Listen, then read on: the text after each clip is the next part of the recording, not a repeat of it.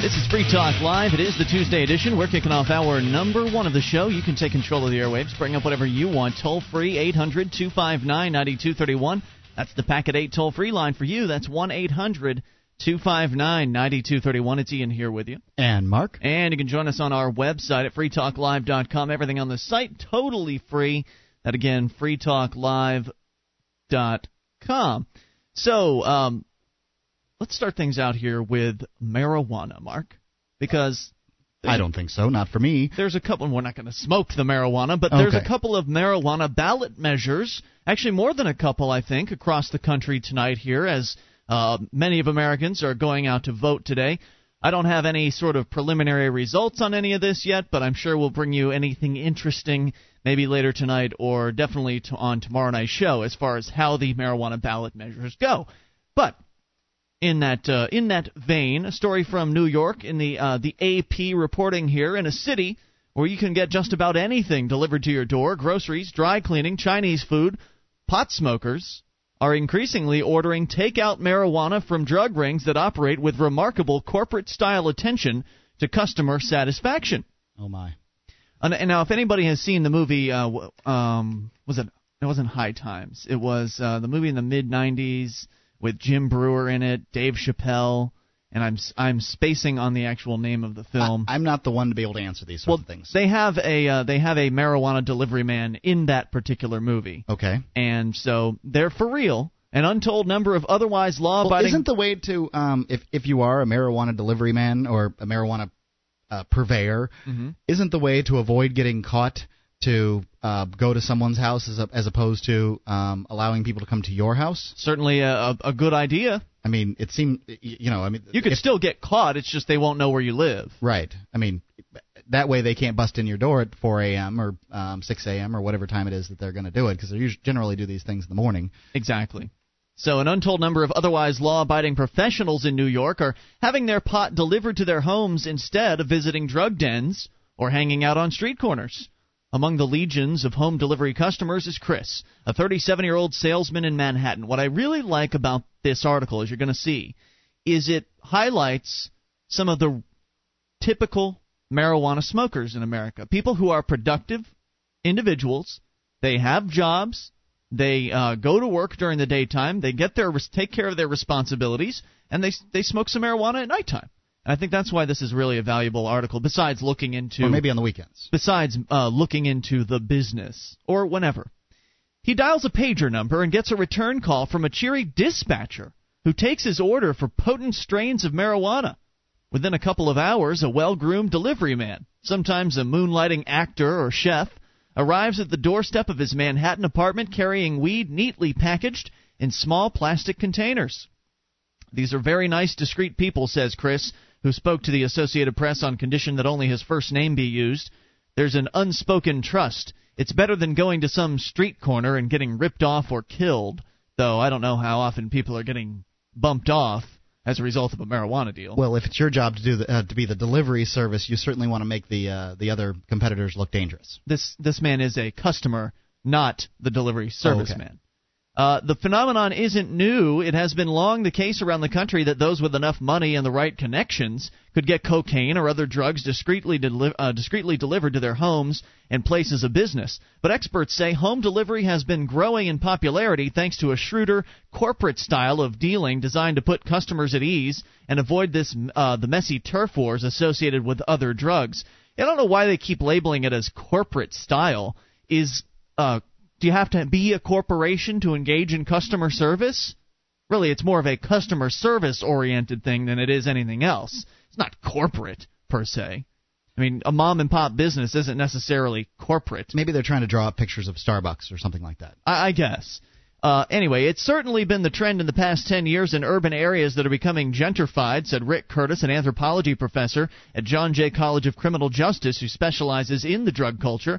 The corporate model and its profit potential were demonstrated late last year when the DEA, Drug Enforcement Administration, uh, Drug Enforcement Administration announced that it had taken down a highly sophisticated organization dubbed the Cartoon Network. And in fact, on this article, which as always we'll post on the bulletin board system, they actually show the, uh, the I guess a photo of Cartoon Network's products And indeed, the marijuana buds come in hard plastic containers as opposed to kind of the industry standard uh, baggy. Yeah.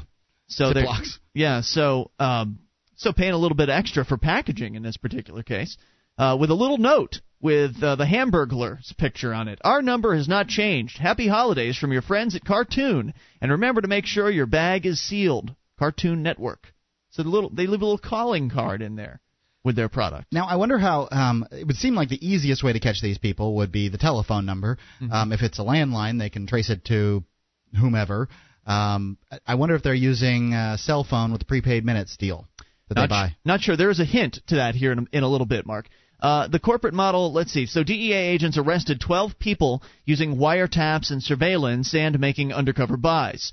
Authorities estimated that since 1999, the ring made a fortune by delivering more than a ton of marijuana, some of it grown hydroponically without soil in the basement of a Cape Cod style home on 10 acres in Vermont, where an informant rep- uh, reported the smell of the crop was overpowering.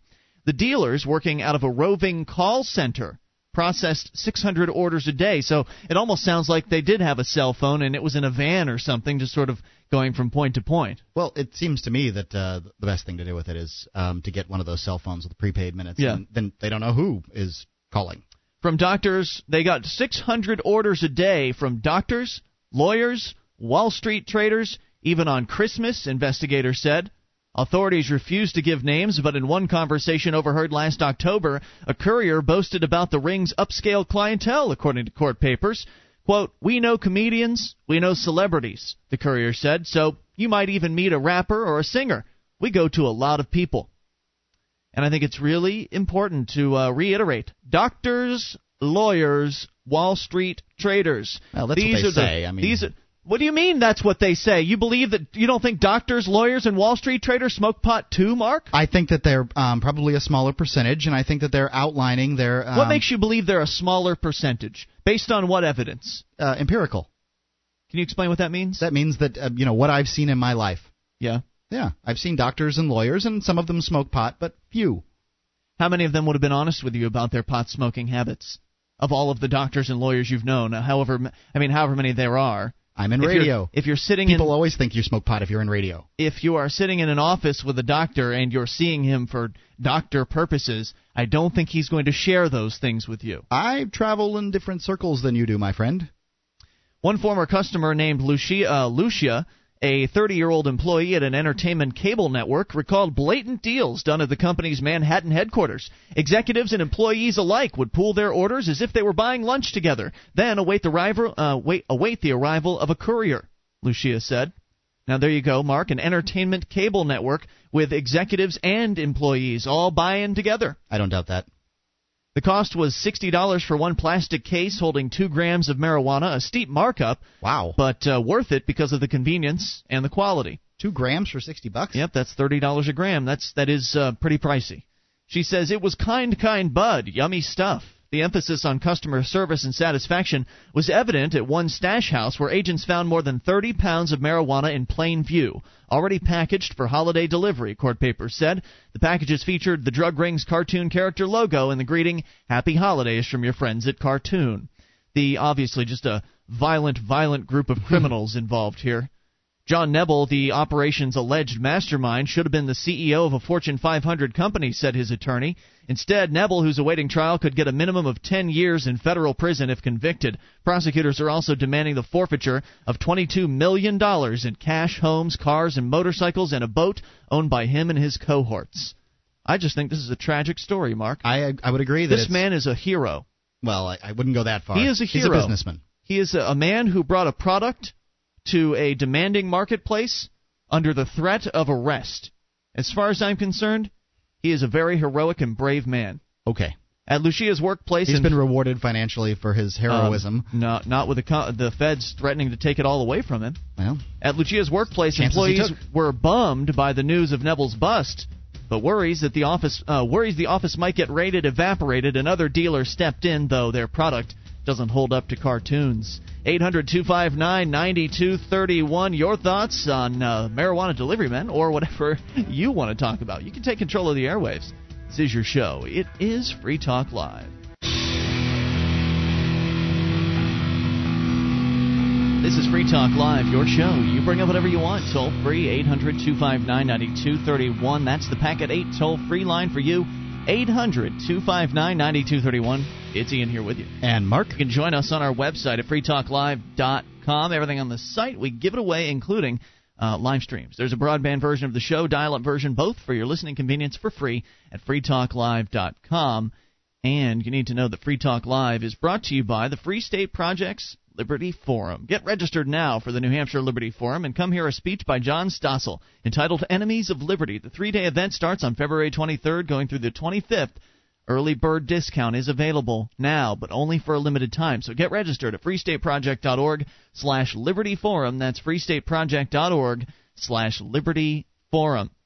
So we're talking about a, a unique form of drug dealing as opposed to what you typically see in the movies of you know somebody going out to a dark street corner and meeting up with some shifty character or going to a crack den or whatever and hanging out with just a bunch of trashy people.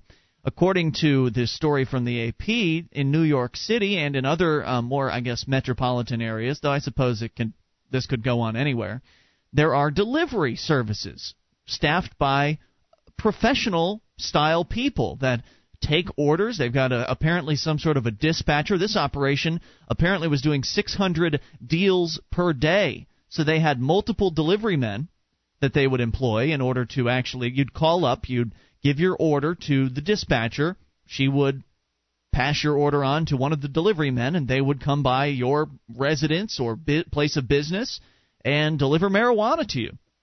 Unfortunately, the organization has been busted at this point, or at least one of them has been. And now this guy is facing uh, some pretty severe penalties, uh, possible federal minimum, mandatory minimum sentence of 10 years in federal prison. That's not so cool. No. Confiscation of his $22 million in stuff, which isn't very nice. And all of this because he decided to fill a fill a demand. He decided to step in and and actually help protect the consumers in this particular case because uh, we had a was it a call I think from uh, one of our listeners in Sweden I think he had gone to purchase some marijuana. He he didn't go out to to buy marijuana very often, but he wanted to go and get some. And so he went to a club and managed to find somebody that he could supposedly buy marijuana from and gave him the money and he gave him the stuff and it turned out to be a bag of oregano mm. that he had just spent $200 on. And now he doesn't know where to find the guy. The guy took off and ran or whatever. He's gone. He he fooled him. You know, it was a dark alleyway, so he got ripped off. So in the case of the the marijuana delivery people or cocaine or whatever the drugs are that that are being delivered, they're actually doing their clients a favor and helping keep them safe from the side effects of the black market. So, as far as I'm concerned, they should be applauded uh, for what they're doing. Well, I'm, it's certainly a market demand, and, and somebody's filling it, and I think that's great. But um, you know, it's unfortunate that they're going to get arrested because they did know that they were taking a risk. That's for sure. It's difficult to imagine that.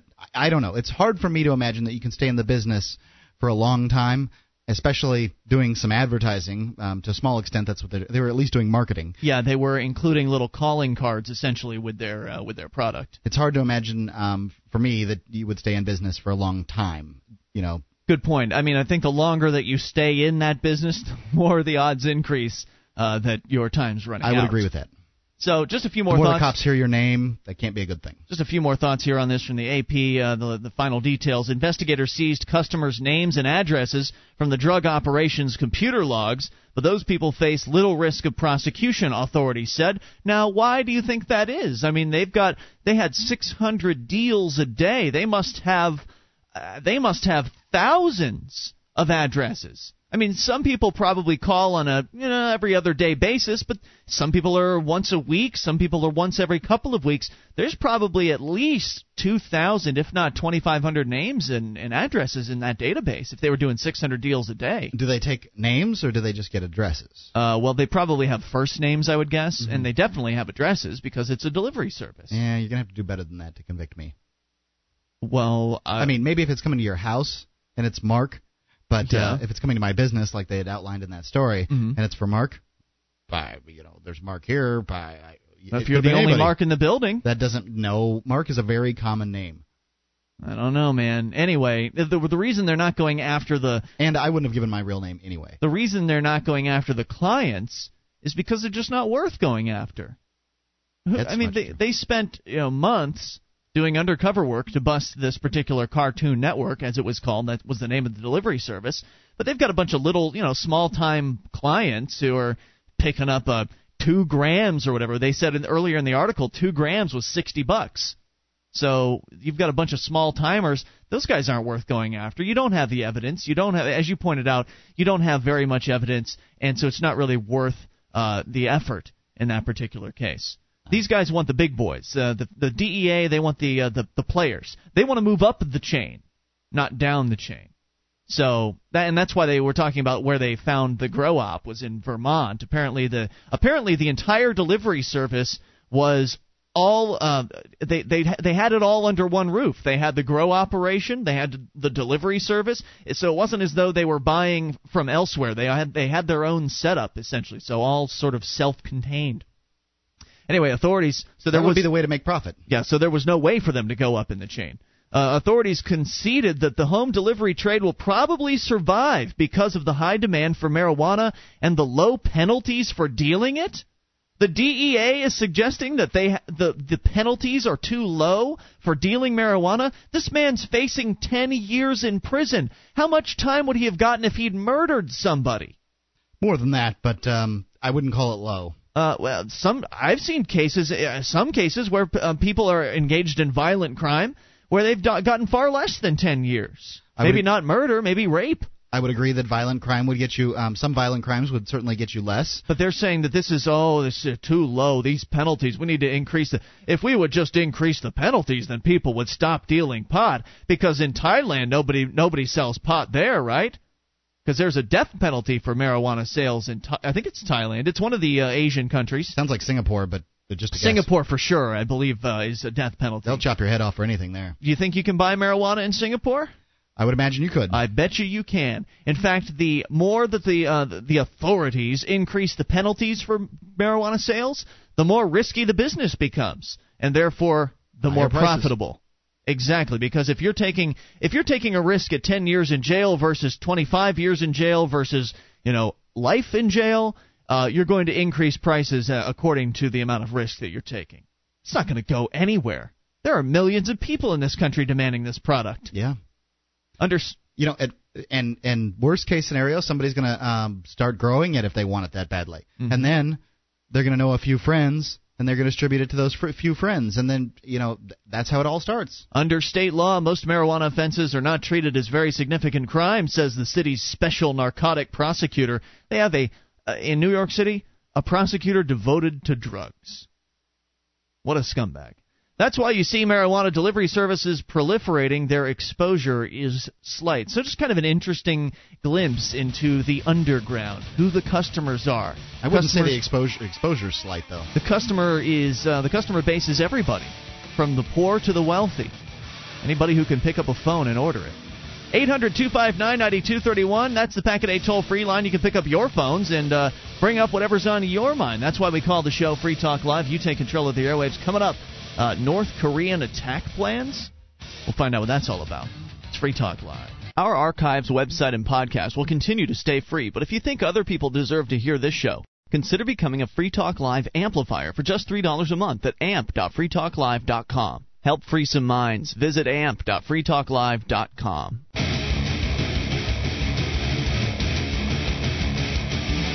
This is Free Talk Live, and you can bring up whatever you want. Toll free number 800 259 9231. That is the Packet 8 toll free line. 800 259 9231. It's Ian here with you. And Mark, You can join us on our website, freetalklive.com. The place to go, everything there, totally free. Get signed up for the updates. Whenever there's something fresh to announce about the show, you'll know first if you're on the updates list. And you can get on it by going to updates.freetalklive.com. That again is updates.freetalklive.com. looking for some passionate political talk that doesn't sound like it was written by flacks from the Democrats or the Republicans? Check out Common Sense with Dan Carlin and see why he's popular with Free Talk Live listeners. It's loud, fast, and smart. Get the podcast from iTunes or go to dancarlin.com. That's dancarlin.com. Indeed. So let's go across the seas to North Korea. What's going on, Mark? Well, um, we're this is more Washington than North Korea, but you know it, it has to do with North Korea. The Pentagon has stepped up planning for uh, um, for attacks against North Korea nuclear program, and it's bolstering nuclear forces in Asia, said defense officials uh, familiar with the highly secret it's nuclear. process. Nuclear, yes, I know, I got it wrong. The officials, speaking on condition of anonymity, said the accelerated military planning includes detailed programs for striking at North Korean plutonium processing facility at Yongbyon and uh, special operations commando raids or strikes with Tomahawk cruise missiles or other precision guided weapons. The effort, which has been underway for several months, has given new impetus by Pyongyang's underground nuclear test on October 9th and growing opposition to nuclear program of Kim Jong Il's communist regime, especially by China and South Korea. A Pentagon official said the Department of Defense is considering various military options to remove the program. Other than nuclear strikes, which are considered excessive, thank goodness, there are several options now in place. Why are they doing this? Didn't Kim Jong Il sort of back down after that whole thing happened? Didn't he say he was sorry or something? No, like he didn't. Not that I know of. I saw headlines on Drudge about that. Well, how sorry could he be? I don't know. I mean, if he did it. I'm I sorry. Oh, I'm sorry I did it. I don't know, man, but I don't know if it's a good idea to go over and just blow up a bunch of radioactive material. I would agree with that. um, I don't think it's a good idea to attack them, but I don't think that Kim Jong Il's uh, sorry in the least. No, probably not. Um, planning has been accelerated. A second senior defense official priv- privy to the effort said the Bush administration recently affirmed its commitment to both South Korea and Japan, and that it would use U.S. nuclear weapons to deter North Korea, now considered an unofficial nuclear weapons state. We will resort to whatever force levels we, we need to have to defend the Republic of Korea. The uh, nuclear deterrence is in place, said a senior official who declined to reveal what nuclear forces are deployed in Asia. Other officials said, of course, I mean, Why, can't they just take care of their damn selves? The Who's- South Koreans and the Japanese. I, I would imagine the South Koreans would probably be, uh, you know, like the North Koreans would invade and, and take them over. But, Uh-huh. um, So yeah, that's kind of how I feel about should it. Should be too. their business, not ours. You I, mean, gotta, I feel sorry for them and everything, but uh, why why are we involved in all of this crap? I don't think that you can give freedom away. I don't think that uh, it can be done. I think that people have to fight for it themselves. If they want it badly enough, they can fight for it. If they don't, they won't have it. I agree. Other officials said the forces um, include bombs and air launched missiles stored in Guam, a U.S. island in the western Pacific, for those of you who don't know, um, that could be delivered by B 52 or B 2 bombers. Nine U.S. nuclear missile submarines, submarines regularly deployed in Asian waters from Washington state. The official said one military option calls for teams of Navy SEALs or other special operations commandos to con- conduct covert raids on Yongbyon's plutonium processing facility. The commandos would blow up the facility to prevent further processing of spent fuel rods, which provides the How are they going to get commandos in inside North Korea? Well, I guess Fly them in? Well, you don't think they have surface-to-air missiles? How, how are they going to get commandos inside the um, the missile base or whatever inside this North Korean uh, processing facility? well, that's that's what these guys do for a living. I would assume that they can do it. Uh, yeah, I understand that North Korea doesn't have a lot of power and everything. I know that you've seen that little uh, the the picture of North Korea at night compared to South Korea at night, and there's just no lights on anywhere. I don't think that means that their military facilities are without power. Oh, I would imagine And- they have plenty of electricity. I I think that uh, I think this is a lot of saber rattling, and I don't know how much of it's really going to be the. ca- I mean, how much even if they if they went through with these plans, I don't know how much of them would be successful well, because it sounds awfully optimistic. one? Second option calls for strikes by precision guided Tomahawk missiles on the reprocessing plant for, um, from submarines or ships. The plan calls for simultaneous strikes from various sides to minimize any radioactive particles being carried away in the air. Um, that makes me feel better. So you blow up one bomb on one side and another bomb on the other side. It'll protect you from the particles. Yeah, maybe it'll just all blow it into the ground. sure. Um, planners estimate that six Tomahawk missiles could destroy the reprocessing plant, and that it would take five to ten years to rebuild. It looks like we're, um, you know, we, we certainly have plans in place. I, it doesn't and make this me is feel all. good. th- now they're planning on doing this at what point? Uh, What is going to trigger these uh, military maneuvers? What is the uh, the the qualification? Well, they're not going to tell um, the you They're know, not revealing lowly, that? lowly citizens that nonsense. I see. I'm sorry. I mean, you know, best I got is that they're making plans. Hmm. I wonder about that because uh, obviously it would be just way out of bounds for them to just launch an attack without some sort of provocation uh, by the North Koreans. Well, it says Mr. Bush said recently that any transfer of nuclear weapons by North Korea would be a grave threat, um, phrasing uh, viewed as diplomatic code for a military response. Mm. Uh, defense officials said the military option would be used if North Korea is caught transferring nuclear arms to other states or terrorist groups. So it's okay, guys, that you can have them, but uh, I see. If you transfer Just them, can't now, send them outside the borders. Right, as though we would know. We'll see what happens. 800 259 9231, the Packet 8 toll free lines as we go to Bill in Oklahoma. You're on Free Talk Live with Ian and Mark. Hello, Bill. Bill in Oklahoma, going once. Bill. Yes, I'm here. Hi, what's on your mind? Oh, how you guys doing? Good, uh, what's up? Oh, well, actually, I was just going to comment on the marijuana. I guess the, the marijuana delivery story. Yeah. Uh, there was uh, something that that story kind of caught my eye. This was something totally different that I read.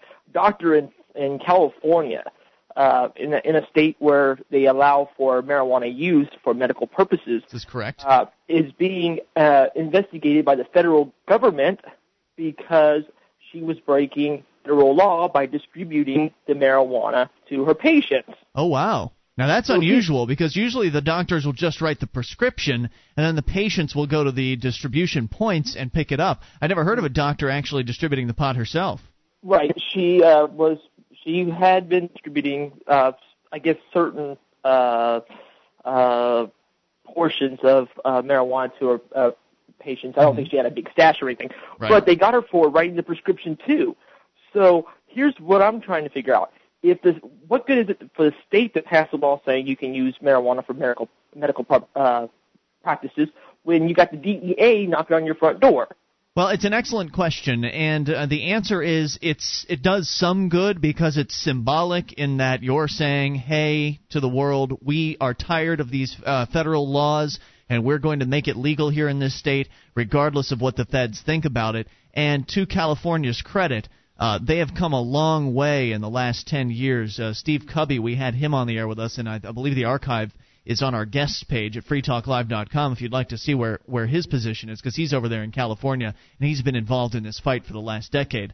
And he's pointed out that uh, there's just the, the government officials within the state of California, the state officials, the local uh, authorities, are much more understanding and much more accepting of medical pot than they were 10 years ago. So it's just a it's just a good idea because it moves the, the populace and the government in the right direction despite the violence of the of the federal government. Does that make sense? Uh, that uh, that kind of sheds light on it. I just I, I I just don't. I guess what I don't understand is how uh, a state's going to be able to become like you know you talk about the free state project. Mm-hmm. how the state can be free uh, of the oppressive uh, federal government uh, when the, the you know the state says, okay, you can do something, but then the federal government says, oh no, you're no, no, no. We have these laws the books here. We're gonna we're gonna take you into jail. I think it's a uh, matter of uh, having elected officials with a, with some cojones. I think it's a matter of having yeah. elected officials that are willing to stand up to the feds and say, no, no, you don't you aren't allowed in our county anymore. In fact, if your DEA agents are caught in this county, they will be arrested and thrown in our jails, and uh, we'll feed them slop three times a day. Thanks for the call, man. We appreciate it. 800 259 9231, the Packet 8 toll free line. That's 1 800 259 9231. You take control of the airwaves. What are some of your ideas as far as how a locality could possibly stand up to the feds? It's Free Talk Live. This is Free Talk Live. You bring up what you want. Toll free, 800 259 9231. That is the Packet 8 toll free line, 1 800 259 9231. And uh, it is your show.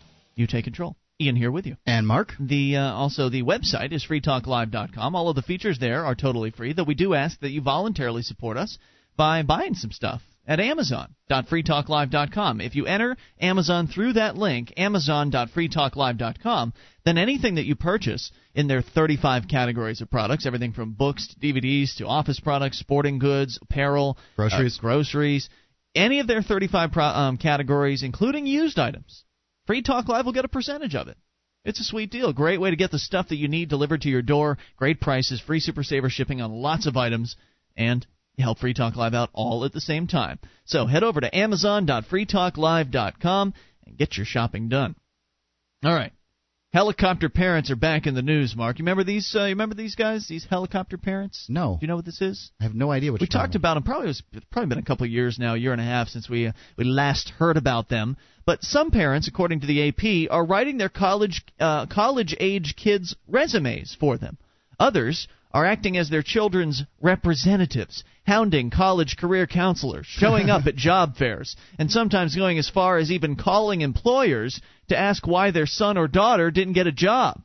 It's the next phase in helicopter parenting, a term coined for those who have hovered over their children's lives from kindergarten through college. The first time we talked about this was all about helicopter parents at college. You know, for instance, the typical way it works as far as kids going to college, and this is as I understand it because I went to community college, so it wasn't this way for me. But the way it works for kids that go off to college is mom and dad send them off to a college that's usually somewhere else. They go, they move into a dorm room, unpack their stuff, and that's it. You know, you see mom and dad maybe a couple times a year when they come back to see you graduate or whatever the reason is they're invited there. Right. It's supposed to be, you know, that's supposed to be the, the change of life for young people. But now you've got has been traditionally. Now you've got helicopter parents that are coming to the college and sort of cleaning the room for the kids and you know just d- taking care of things for them and be still being mommy uh, at college. Hmm. And it's it was it was kind of a disturbing article the first one. Now it's now it's getting worse. Now they're inserting themselves into their kids' job search, and school officials and employers say it's a problem that might be hampering some young people's careers. Gee, you think? Your mom's calling to check in on your resume? Yeah, can't you handle yourself? Well, the kids? school the school officials have uh, made their own beds and charging so much for uh, uh, you know education that uh, you would expect parents it's a sizable investment. They want it to, to go as well as they possibly can. It's now reached epidemic proportions, says Michael Ellis, director of career and life education at Delaware Valley College, a small private school in Pennsylvania. At the school's annual job fair last year, he says one father accompanied his daughter, handed out her resume, and answered most of the questions that the recruiters were asking the young lady. Hmm. Even more often, he receives calls from parents only to find out later that their soon to be college grad was sitting next to the parent, quietly listening. Uh, jobs counselors at univers- uh, jobs counselors at universities across the country say experience experiences like those are now commonplace. Quote, my main concern is the obvious need of the students to develop their independence and their confidence, says Kate Brooks, director of Liberal Arts Career Center at the University of Texas. I think it's great that parents want to share their advice, and even better that students of this age are willing to listen, but I think the boundaries are getting crossed sometimes. Uh, Danelle Turner, Sounds like it. the assistant director of the Career Center at Loyola in Chicago, is just starting to notice the trend. He couldn't believe it when he first saw the uh, when he saw the first uh, first of a few parents walk into a recent job fair for students. What what is she doing here? He thought to himself. Some students had the same thought. My parents are very supportive, they're certainly not telling me what to do," said one student uh, at Loyola who managed who navigated the job fair all by herself. Can you imagine? That said, she has seen many examples of parents who dictate every move, even what their kids major in. Often parents don't even know that they're overdoing it, and it's not just at college. Barbara Dwyer, a career coach at Sacramento, uh, says she spoke at a Future Farmers of America meeting and met a mother whose son wanted to raise sheep for a living. The mom excitedly told Dwyer how she'd done extensive research to find out what it would take for her son to get started in the business. I asked, Why did you do it? And she looked shocked, said Dwyer. Indeed, while many people have heard about the helicopter parent phenomenon, it's tough to find moms or dads who consider themselves one. No. Not I- me. no, I'm just helping. You know, somebody called me that, said Diane Creer Morrow, whose son recently graduated from St. Louis University and is now teaching English in Taiwan. She came to the Loyola At Job least he got away from her somehow. Yeah, to get information from employers for her son and brought copies of his resume to hand out. But believe me, I'm just going to hand him the bag, she said of the stack of jobs brochures and business cards she's gathered. The rest is up to him. She says parents sometimes worry that today's young people aren't as motiv- uh, aren't as motivated to work as previous generations, so they feel inclined to do some nudging. Wh- why? What? I don't understand what is causing this. I mean, if you really believe that pe- young people today aren't as motivated to work, just let them go on their own for a little while Yeah, and figure li- out what happens when they stop paying the bills. Life will nudge them enough. Marissa Wetzel, who graduated from New York University, knows what it's like. During her job search, her parents called her frequently to track her progress and to suggest friends who might have connections. Obviously, it can get a little no- annoying at times, but it's done with my best interest at heart, she says. At uh, a month after she graduated, she landed a job as a publicity assistant in New York City. She and other students say they use their parents as sounding boards because they trust their opinions and don't want to repeat their parents' mistakes. But Ellis says some students are too dependent. He puts some of the blame on baby boomer parents who have a reputation for coddling their children, but even more on the students. Quote, They've become so accustomed to having their parents take care of every aspect of their lives and not assuming any responsibility or taking any initiative for themselves that they expect their parents to continue to take care of things for them. So I think it's sort of it's definitely a give and take thing. It's definitely an issue with both sides of uh, both the parents and the kids because the kids don't have to stand for it, and the parents certainly don't have to step up and offer it. So the parents are stepping up and offering their assistance, and the kids are saying, "Yeah, I could use your, you know, I I don't mind. You just come here and do all my work for me, uh, as long as you possibly can." I can see I can see why kids would want to do that. It makes things easier, mm-hmm. um, but you know, independence really has its advantages. Absolutely. And uh, Eileen Tarhan, a human resources specialist at uh, NCH Marketing in Deerfield, says she gets tired of making offers to students only to hear them say, Can I have the weekend to talk about it with my parents? Why can't they just say, Let me think about it? And it doesn't stop there. A few colleagues have told Tarjan that her that parents are now calling to discuss their kids' first performance reviews. No, I think that that last comment was a little unfair. Um, people a buyer in any circumstance, whether they're actually paying money for something or just mm-hmm. making a decision, will often, um, you know, push the decision off onto someone else. Okay. Well, I have to talk about my wife. I have to talk to talk to talk about it with my wife, or, um, you know, my business partner and I. We've got to sit down and discuss this. That's that's a pretty commonplace thing. I, I see what you're saying. But what these people are pointing out here, these experts and the people in, in the job, uh, human resources departments, and the college people, they're saying that this is a new trend. That this whole I believe um, the trend exists. I just think that that example is a little harsh. I, I see what you're. I understand where you're coming from on that, but nonetheless, I think she's making a good point. Instead of bringing up mommy and daddy to the uh, potential job, you know, the potential, uh, you're the the uh, hire, the person who's doing the hiring that you're talking to, it just sort of shows that you're still living with your parents yeah, and you're still dependent on what mommy and daddy think it's not in a order to make strength. Your, no, absolutely not. And uh, you know, I would love to hear from somebody that either has had parents like this or or is a parent like this. I know it's going to be hard for you to admit if you are one of these parents, but if you are a helicopter parent, if you are somebody that has been has called their kid's job to discuss their performance review, if you've done things like this, can you explain why? What is wrong with you? but what? Look, they're not going to call in after that. Of course they're not. They're cowards. Well, uh, come on. Um, what about just uh, people calling in and saying how much they have helped their kids in college, mm-hmm. jobs, life, that kind of thing? I mean, my mom, I, I can't remember her ever having any. You know, she asked me about my job, nothing to do with it. Yeah, I never, uh, I never involved my parents in my job process at all. When I got my first job at 16, when I was still under my parents' roof, uh, I wasn't involved. They were not involved in that process. Uh, I mean, I guess I might have put my mom on the resume as far as it, there wasn't a resume; it was just Kmart. So you you fill in what your last job was. Job application. Um, yes. Yeah, I might have put her on there because I worked at her thrift store, but that's about it. Yeah. So I can't imagine being 20, 22, 21 years old and having uh, having a parent sort of hovering above me. If you've experienced this, 1 800 259 9231. That is the toll free number. Packet 8 toll free line. That's 1 800 259 9231. Hour number two is coming up. You can take control of the airwaves. Speaking of bad parents, Britney Spears is filing for divorce. It's Free Talk Live. Would you like to help others find Free Talk Live? You can help us advertise, market, and promote the show at amp.freetalklive.com. Consider becoming a Free Talk Live amplifier now for $3 a month and get some cool bonuses at amp.freetalklive.com. This is Free Talk Live. It's your show, and you can take control of the airwaves as we kick off hour number two of the Tuesday edition. Ian here with you.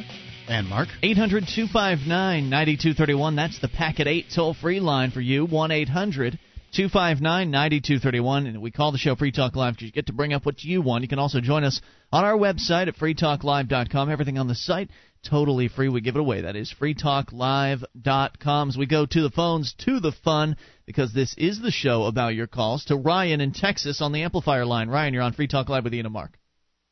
Hey, how you doing? Good. Hey, What's up, Ryan? I'm sorry about the noise. I'm actually walking down the street right now, home from my uh, polling location. I voted early, but uh, decided to run a little experiment tonight. Really?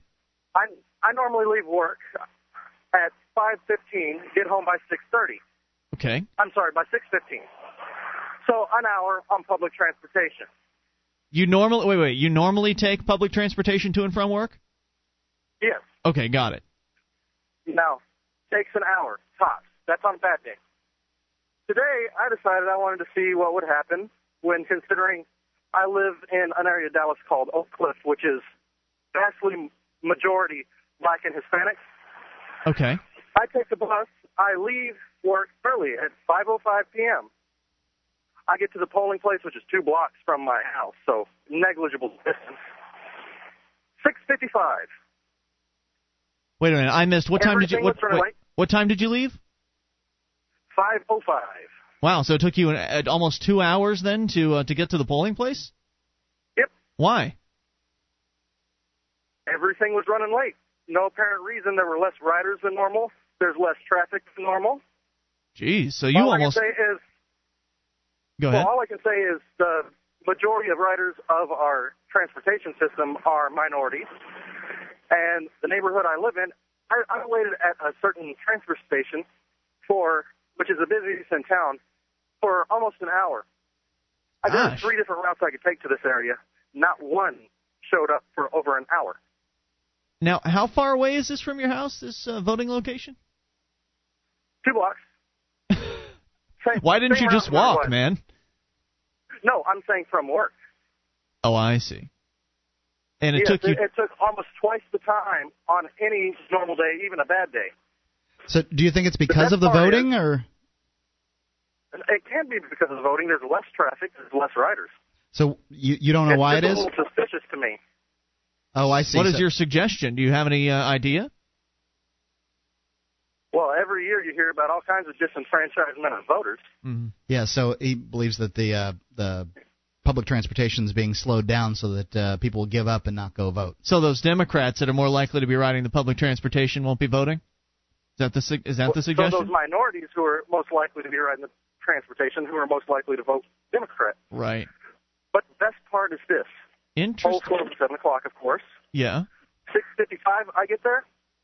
It's already closed. Oh, you've got to be kidding! Now wait, did you have an ato- like a, a cell phone time, something that's atomic, or is it possible that your Yes. your time was wrong?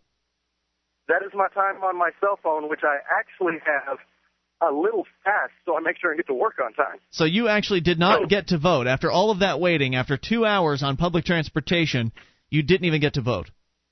No, I sure am going to use an electronic voting machine with all the stuff that's going on, so I voted absentee. I just wanted to see what would happen. Oh, that's right. Yeah, that's right. You said it wasn't just an experiment. All right, man. Well, uh, thank you for bringing that to the table. Anything else on your mind tonight?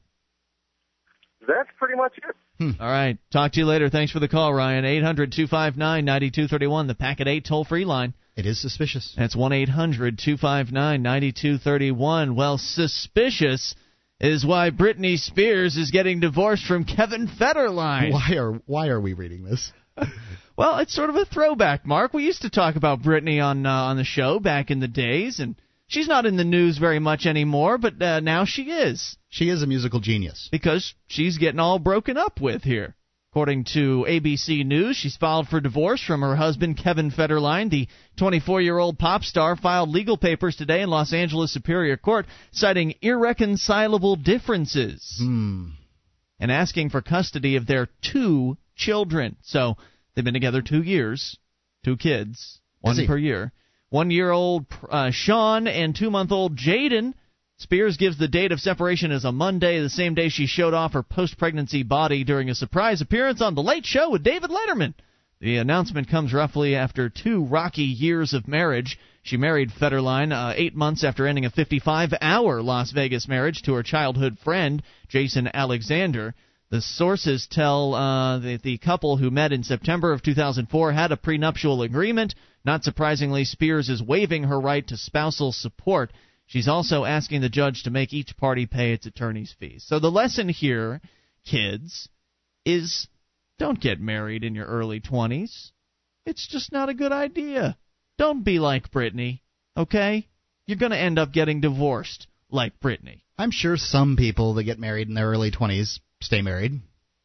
Probably there are some, but I just don't see it. I mean, I I think there's a lot of people that stay married for a, a longer period of the of time than 2 years because they'll do it for the children, right? They'll they'll get together and they'll determine that they hate one another, but they've already gone so far as to have sex and and get the girl knocked up and they've uh, gone through with the pregnancy, had the kid.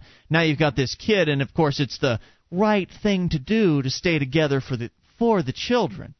And so I think that a lot of those marriages are likely to end after the kids have grown up and moved out of their houses. It seems likely. I mean, uh, if, I've heard of plenty of instances where uh, the kids leave and the parents get divorced.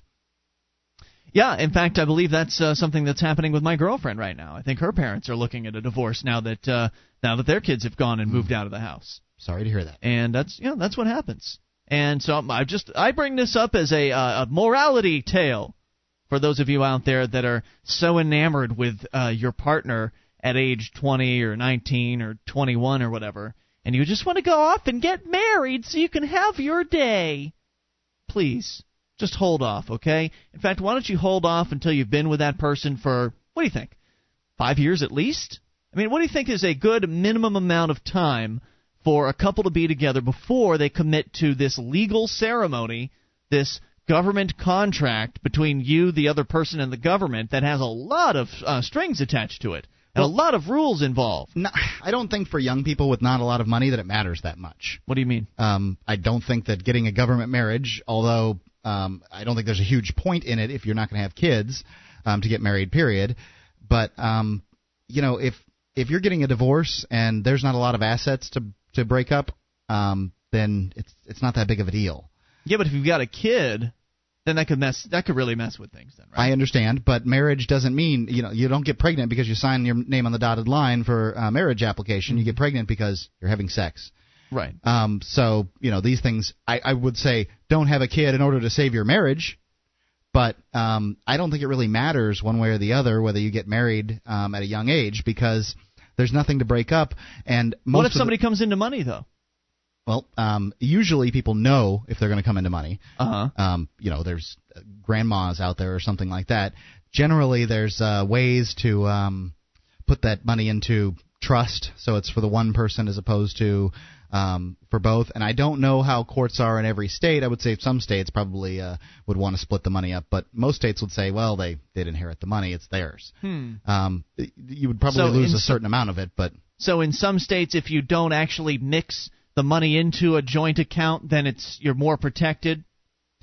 Right. What about the uh, what about the states where if a if one of the partners in the marriage has a expectation of a certain standard of uh, standard of living that they continue to have that standard of living after the marriage is uh, is dissolved? That would be some trouble then, wouldn't it? Yes.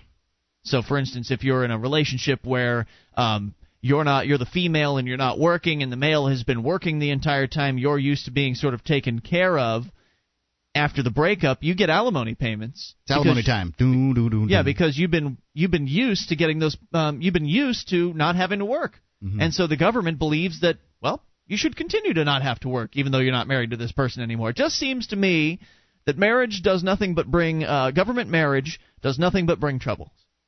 Now, if you want to have a commitment ceremony or something like that to show how committed you are, then hey, great. As long as there aren't legal consequences involved like there is with government marriage. I would agree with that. And who knows what's going to happen with Ms. Spears? Not that I really care. I brought it up just to make the point that, eh, maybe you should hold out on that whole marriage thing if you're all excited about it. Maybe give it a little time. Make sure that you guys are really compatible before you go on. If you've got a marriage hell story you want to share with us, get on the lines. It's Free Talk Live.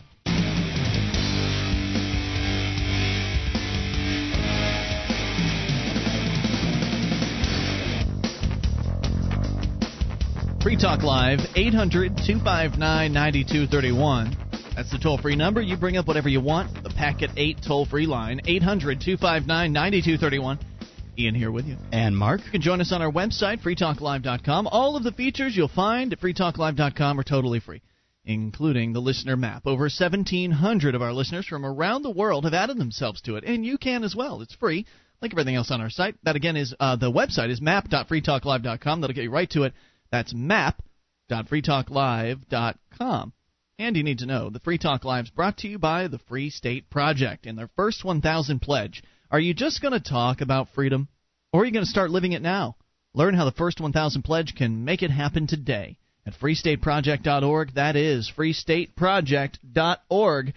I was in the LP chat room earlier today. Apparently, the Libertarian Party has launched a chat room on their website, and so I went in there just to see what it was all about. Was hanging out in there. One of, uh, I guess, a, there was a, a handful of Free Talk Live listeners that were already happened to have been in there, and one of them said, "You guys going to do election coverage tonight?" I said, "Oh, how boring would that be?" And we're projecting the winner, the uh, the Colorado County Sheriff uh, race. No, we're not going to do um, election coverage for the most part. Um, if something interesting happens, we'll bring that out. For instance, tomorrow I'll, I'll probably recap some interesting races maybe tomorrow night once we've got all the final stuff. But I think most, I think for the most part, it's kind of silly to sit here and say uh, to, to project, you know, like the uh, the ABCs and the NBCs and all them do. Just leave it to them. Let let them do all that for tonight. We'll try to wrap it all up maybe tomorrow and report on uh, whether or not the Colorado ballot or the um, I think it was a Denver, Colorado pot measure, how successful that one was. The Nevada marijuana measure, um, some libertarian candidates that like Michael Badnarik. Um, sure would love to see him win. Bob Smither, some of these other libertarian, high sort of high visibility libertarian campaigns, the ones that were expected to maybe, just maybe, have a shot.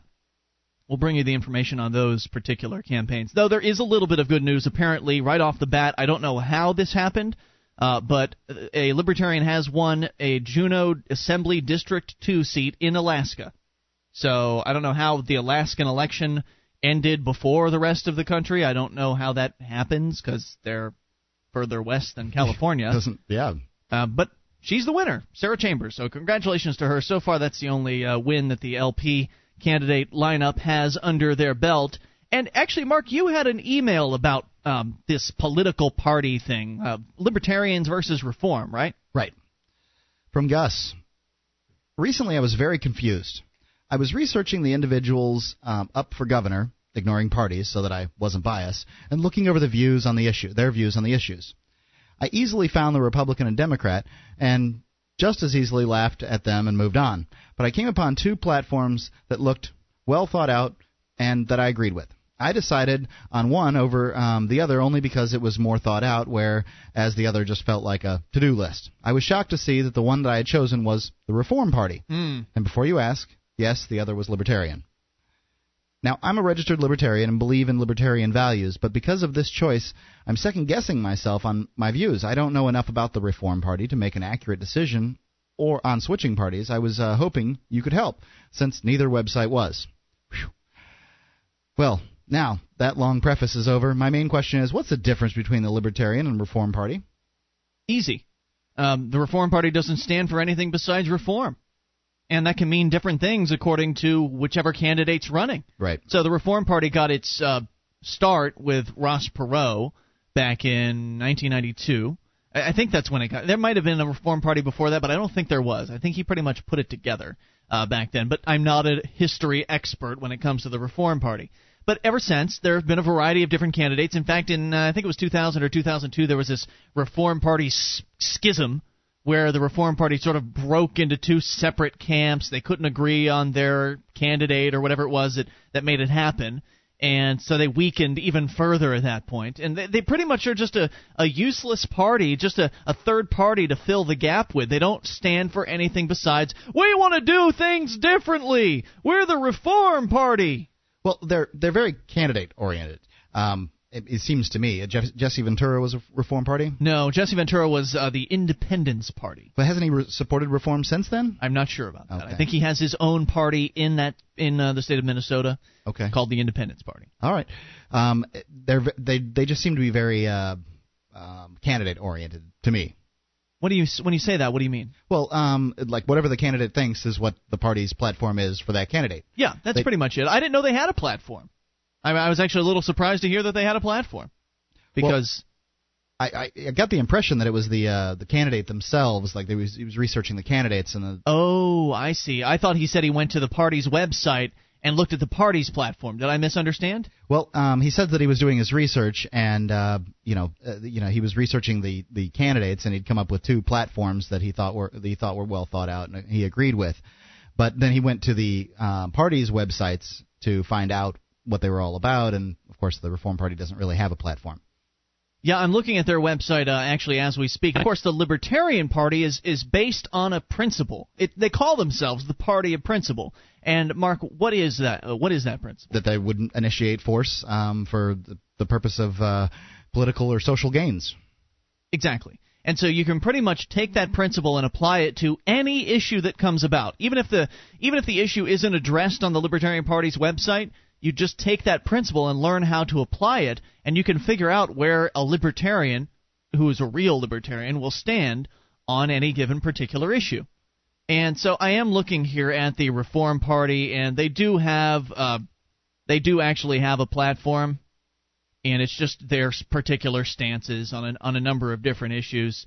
Uh, healthcare, for instance, one sent, uh, two sentences. The Reform Party supports a reform of the healthcare system that returns control to its citizens. We must return the individual's right to control their own medical and health decisions.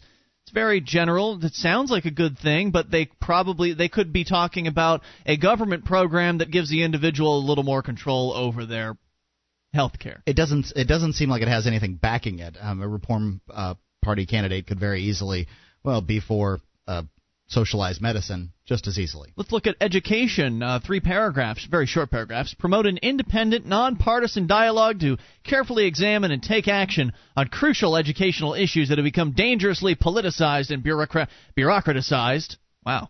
By government and the two party system. Federal, state, and local governments may each have an appropriate role to play in our educational system, but to ensure equal access to education for all children, the control over public education must be returned to the people. So a lot of return it to the people, which is you know, sort of an appeal to democracy, and of course, socialists are constantly appealing to democracy. Convene a panel of experts to produce a statement of impact of various options, for example, vouchers, educational savings accounts, and charter schools on the public school system. Americans must have accurate information on these options before changes are made to the public school system that educates 90% of our children. So their education plank fully accepts government control of schools and just talks about some yeah, different ways they might want to change a little here, convene a panel of experts, and we'll talk about things. There's no there's no difference between them and the Republicans and Democrats. It's just that they've just got some language in their platform that makes it sound like they're more with the people, so that's that that way they're going to get some extra votes. There's no principles involved with the Reform Party, and I might like to point out that the Libertarian Party is the third largest political party in the United States. I believe it's the fastest growing one, and they ran more candidates um, in this election than the Reforms, the Greens, or any of the other third parties. More on the way. You take control of the airwaves. It is your show, Free Talk Live. With your help, we can spread the message of liberty around the world. Consider becoming a Free Talk Live amplifier for just $3 a month now at amp.freetalklive.com. If you can't afford it, keep enjoying us for free. If you can spare the three, visit amp.freetalklive.com.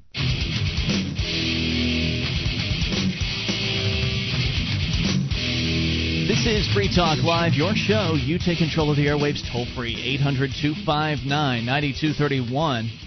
That's 1 800 259 9231, uh, the Packet 8 toll free line. It's Ian here with you. And Mark, And you can join us on our website at freetalklive.com. The bulletin board system awaits you with over 140,000 posts for you to surf around through. That's a lot to talk about. Serious issues, fun stuff. You'll find it all being discussed on our website, bbs.freetalklive.com. Like everything else on our site, the bulletin board system is completely free. That again, bbs.freetalklive.com. As we continue here, your calls about whatever's on your mind. Uh, we just wrapped up an email about the the so-called Reform Party, and as we pointed out to the emailer who was curious about, you know, what are these reform guys all about? I mean, it's I guess it's appropriate to talk about this on election night, though of course most of you have probably already voted by the time you're listening to this. but for next time, perhaps. Not that there's a Reform Party candidate on your ballot.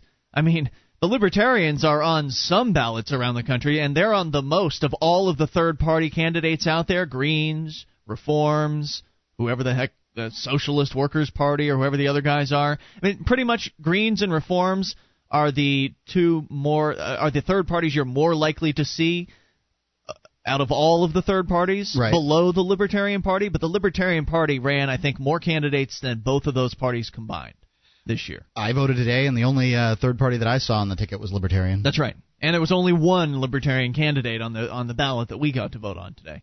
But nonetheless, he was curious about this reform party because they've been out there and they they get attention from time to time, much due to the um, much due to Ross Perot back in 1992. And he asked us, well, what are some of the differences uh, between the Reform Party and the Libertarian Party? Well, the difference is the Reform Party just stands for change. Their their whole tagline could be "It's time for a change." You know that old hackneyed uh, tagline that has been used so many times by Republicans and Democrats. Whoever the incumbent isn't, whoever's challenging the incumbent loves to trot out that line. Vote for me because it's time for a change. Well, that could be the entire um, concept behind the Reform Party, because that's all they stand for is just a little bit of a difference. We're not the Republicans, not the Democrats, but we're not really that different from those guys. Just a third version of those two. Uh, so just looking at their um, at their platform, ooh, ooh, immigration. Let's see what they think about immigration. Although we cherish and honor America's proud immigrant history and traditions, we must recognize the reality that today our nation is no longer an unsettled frontier. Immigration levels have risen to well over a million a year, and the U.S. Census Bureau projects at this level the population is to exceed 400 million dollars in less than or 400 million rather population in less than 50 years. Because Alaska's full, Utah's full, uh, Montana's full, Colorado's full. All these places just chuck full. Can't handle another person. The Reform Party suggests here's their uh, solution banning the mass importation of temporary foreign workers via the abuse of H-1B and L-1 programs, whatever those are, some sort of temporary worker program, I guess. The impact of which is to hold down the wages, working conditions, and incomes of American workers, both immigrant and native born alike. A temporary freeze on all immigration, except for spouses and minor children of U.S. citizens until those immigrant persons currently here are assimilated. A temporary freeze, huh? That's gonna that's gonna be pretty pricey. You're talking about a total shutdown of the border and a major enforcement effort here. Because We're talking billions. All the immigrants that come through come through on these uh, little programs that they have there that they're uh, proposing to shut down. And if you stop having the program, then the immigrants will just stop coming. Hmm, authorizations and appropriations necessary to secure our borders by unitizing technologies that enhance our bo- our border patrol and enforcement of U.S. immigration laws. Oh, I see. So they want to spend a bunch of money on fences and guns and Right. This Um, is really radically different from the Republicans and Democrats, isn't it? sounds about the same. Use of the National Guard or any branch of our armed forces to help secure and patrol our borders. So you're the Republicans and the Democrats. You're, essentially, it's a group of uh, upset people that don't want to deal with the Republicans and Democrats anymore uh, and want to call themselves something different. Well, yes, but you can't be a member of the Reform Party when there aren't when there aren't any on the the ticket. I mean, what do you, you know? I mean, what's the point? Employers should be legally liable for ensuring that foreign workers produce appropriate documentation, Right. allowing them to live and work in the United Stated. That's their typo, not mine. Well, um, it, yeah, and uh, I, as an employer, really want to spend a bunch of time tracking down all the um, all the information about my employees to make sure that, that none of them could possibly be illegal aliens, whether Maybe- from Mexico or someplace else. Th- These are the the proposals that have been coming out of Washington D.C. I mean, these are almost a mirror image of what they've been of the uh, the immigration control freaks have been saying in D.C. We need to shut down the border and uh, and stop this immigration and put the National Guard and the military on the borders and, and build a fence. And they're just parroting what they what they've been saying for the last two years. Well, they are a party of the people. Enact a national campaign to assimilate new immigrants and allow for them full participation in American life by requiring immigrants to learn English, American history, government, and Americans' traditions and values. Hmm. What are America's traditions and values? I don't know. I have my own set of values, and I would never suggest that my values are the same as even your values, Mark. And we're just aren't. two guys in the same room together, let alone the 300 million people that are in this country. Two guys that have very similar backgrounds. Indeed. Uh, enact a nas- uh, let's see, a constitutional amendment that will not give automatic citizenship to children born to you on U.S. soil to parents other than legal citizens of the United States. No national, state, or local government assistance of any kind for education, Social Security, Medicare, Medicaid should not be provided for anyone that's not a legal alien or U.S. citizen. And finally, the United States government should automatically expel from the U.S. any immigrant to be found in illegal residence. Just like a robot, just automatically expel. Put him in the chute and shoot him out. Poof, Off they go. Goodbye. So, what's the point of the Reform Party? You tell me because they sound exactly like the Republicans and the Democrats. 800 259 9231. Let's talk to John in New Hampshire. You're on Free Talk Live with Ian and Mark. Hi guys. Hey, John. Funny that you'll be talking about third parties, and I'm just trying to keep myself from laughing. I've been uh, on the campaign trail all all all day today for NHLA endorsed candidates, Mm-hmm. and uh, as we were wrapping up the day here in Salem, there were two young guys uh, collecting signatures at town hall, Mm-hmm. and uh, I wasn't really part of the conversation, but I was hearing it. And what it turns out is these guys are high school boys, and they're trying to get one million signatures to form a an independent third party called, or their, their website I believe was unity08.com or .org. I haven't been to it to check it. What's that mean? What's the, Well, what's the what point it- of it? It's a very funny point, and and this is why I can hardly keep myself from laughing. they they want to get the Democrats and the Republicans to work together and form a third party where they can work together. what? and and like I said, I wasn't. They're really already part of it. working Yeah, together. they, they work together to keep the um, the third parties out. Right, and that, now I um I, I was not part of this conversation. I was standing there talking to the woman that for some reason they knew they could get her to sign, and uh, I did turn to him and I said, "What? No Greens? No Libertarians? No Independents? You, you, this is just going to be a party of Democrats and Republicans?" And I, it, it was just incredible Wow. to hear about. What a what a wasted effort. I mean, what uh, what inspired this? You say you didn't actually have a chance to talk to these guys too much. I spoke to the woman afterwards. I Mm-hmm. I couldn't be too much bothered. I mean, if they, Uh, I didn't want to. I didn't want to be you know hassling Mean. them or anything. I wasn't there. For, I, you know, I was there for a specific pur- purpose. I, I spoke to the woman after and said, you know, "That's a real horrible idea." And she's a Republican. She's a you know member of the party. People they join parties for various reasons. There's some principle that they think they can follow. And I said, you know, we talked about how they all work together. But I said that's really incredible. I said, that's Amazing. You know what I think that's a result of, and thank you for the call, John. Appreciate hearing from you. I think that's a result of, or at least partially, just this uh, mentality that the government school system breeds into kids, where they believe that the Republicans and Democrats are the only ways to to go. Where they're told you're either a Republican or a Democrat, and these kids are saying, "Well, we need to get these two parties that we have to work together. So let's strike out on our own and start a third party." Well, guess what? You're going to find out how hard it is if you keep at it, kids. More on the way.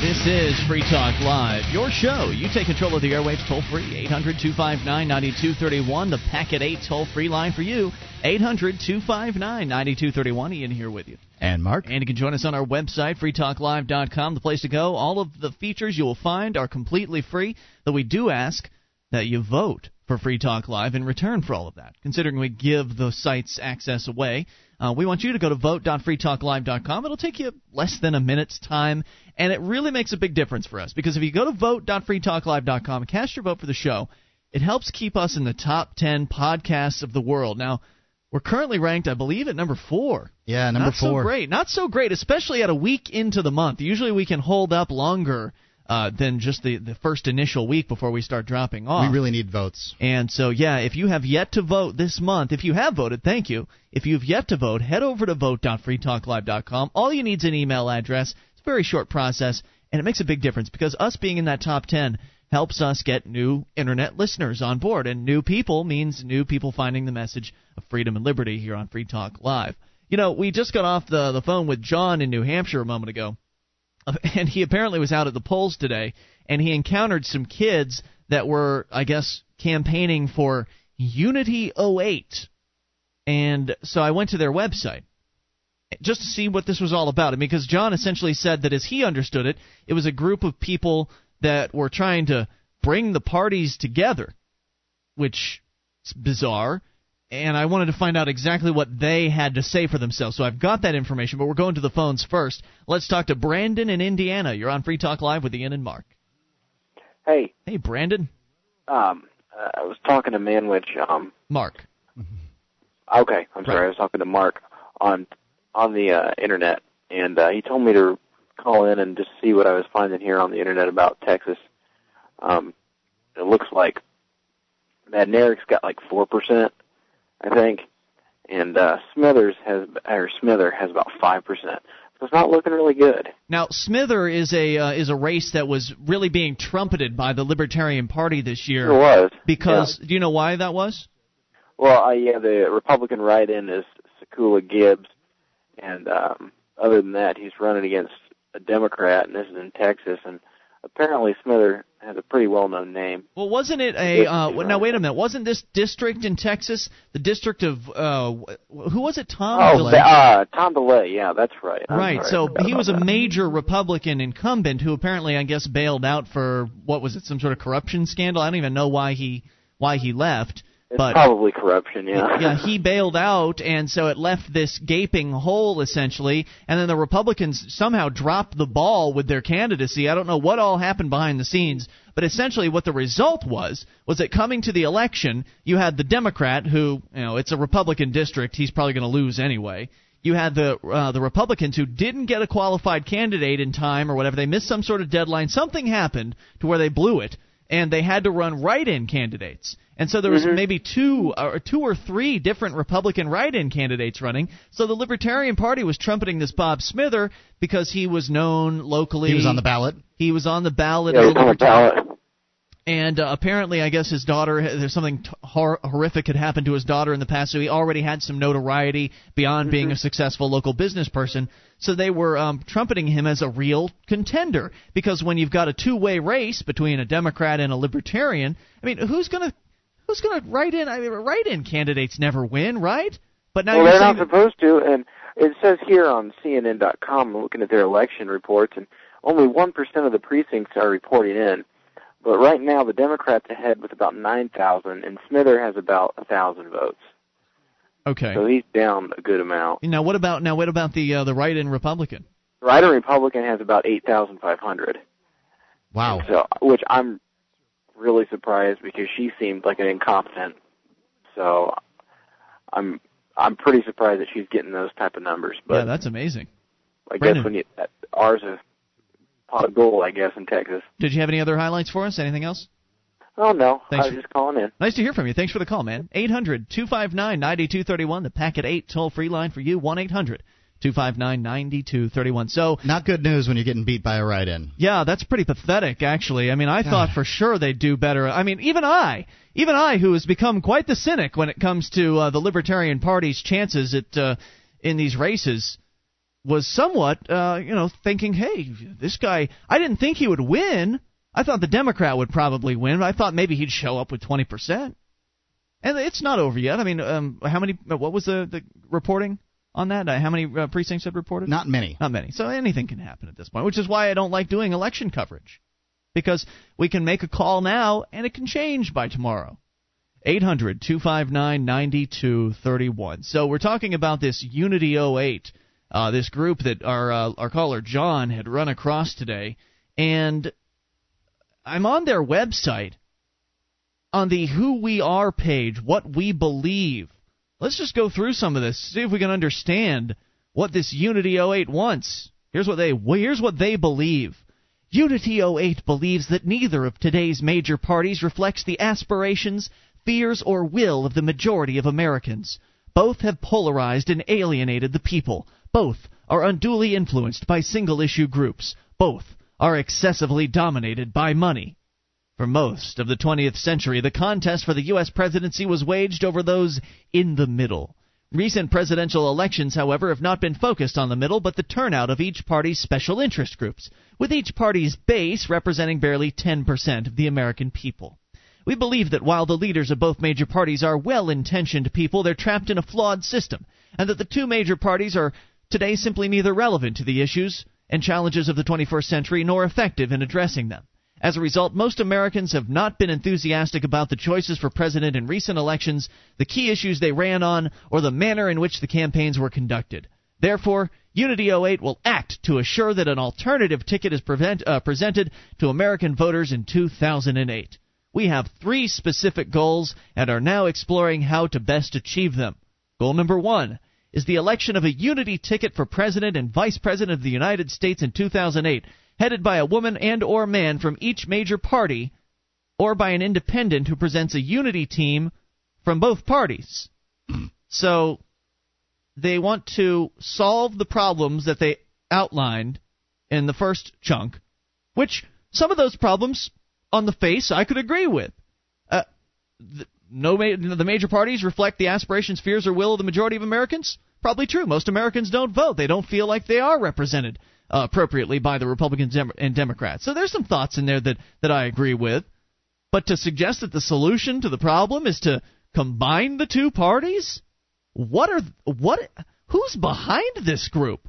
Goal number 2 is for the people themselves to pick that unity ticket in the first half of 2008 via a virtual and secure online convention in which all American voters will be qualified to vote. Goal 3 our minimum goal is to effect major change and reform in the 2008 national elections by influencing the major parties to adopt the core features of our national agenda. With a group of voters who comprise at least 20% of the national electorate, we feel confident that our voters will decide the 2008 election. It's pretty uh it's a pretty ballsy statement. Yeah, on it, their um, part. I don't know. It, it it it seems like somebody's idea that seemed like a good idea that uh, probably isn't going to go anywhere after 2008. It seems like somebody's idea has gone way too far. I mean, they've apparently got kids out working the polls for this group, and I'm wondering how they're you know how they're spreading their message. How is it that they're managing to recruit people to this absolutely silly and ludicrous idea? I mean, if they want to go and give this a shot, then more power to them. I'm certainly I'm not going to stand in their way. But you know, it brings me to uh, another point. They're trying to influence. They want to create their own party at best, but at, at least they would like to influence the direction of the politics of each of the major parties to be more like their platform, whatever that is. I've yet to explore that part of the site. But that means that you've got um, the unity people also trying to influence both the Republicans and, and Democrats. And I, I just want to bring this up in regards to the Republican Liberty Caucus, a group that you're quite a, a a fan of, Mark. I am a member, and I, and I understand that they're useful to to an extent, certainly to perhaps maybe convert some existing Republicans over to more libertarian ideas. I like that, but the Republican Liberty Caucus's stated um, purpose is to influence the politics of the Republican Party from the inside. Unfortunately, now they're going to be going up against this Unity 08 group. I mean, you've essentially you've got different groups, and who knows what other caucuses there are there. You've got all these different groups competing for control over the Republican Party, and I guess also in, in the Democrat Party as well. And I just wonder if it's all just a waste of their all of their time. Well, um, I don't think that there's much that can be done for national politics. What do you mean? That's my opinion. Well, my opinion is, in national politics is pretty much, you know, uh, the government's so big and spending so much money that there's no way that the American people can stop it from its crash course and just getting bigger and bigger and spending more and more money until some at some point or another. You don't um, think it can be stopped now? You're sort of changing your viewpoint here, Mark. Well, the only way that I think that it can be stopped is by a good example to the people of you know libertarian ideas working. The Free and, State and Project. I think that the Free State Project's the only hope. Hour But- number three on the way. You take control of the airwaves. Your experiences from the polls today. Did you see anything interesting while you were out there voting? It's Free Talk Live. Take control of the airwaves. One of the bonuses you'll get as a Free Talk Live amplifier is access to our classic archives. For just $3 a month, you can become an amplifier and you'll help us get on more radio stations and MP3 players. Get the details at amp.freetalklive.com. That's amp.freetalklive.com.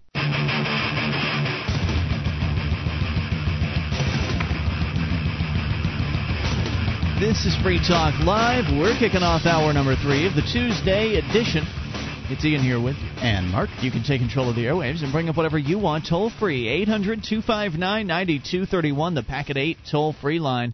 1 800 259 9231. You can join us on our website at freetalklive.com. All of the features you'll find are completely free. That again is freetalklive.com. We stumbled across some information about a movement that I hadn't even heard of until tonight, last hour mark, and I'm still sort of interested in, in exploring what exactly it's about. They call themselves Unity 08.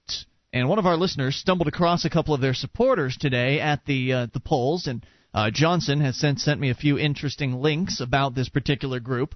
Um, though the group itself isn't really too interesting, it's just to sort of recap what they want or what their goals are and what their their reason for existing is is that they believe the American people are tired of the Republicans and Democrats. Okay, yeah.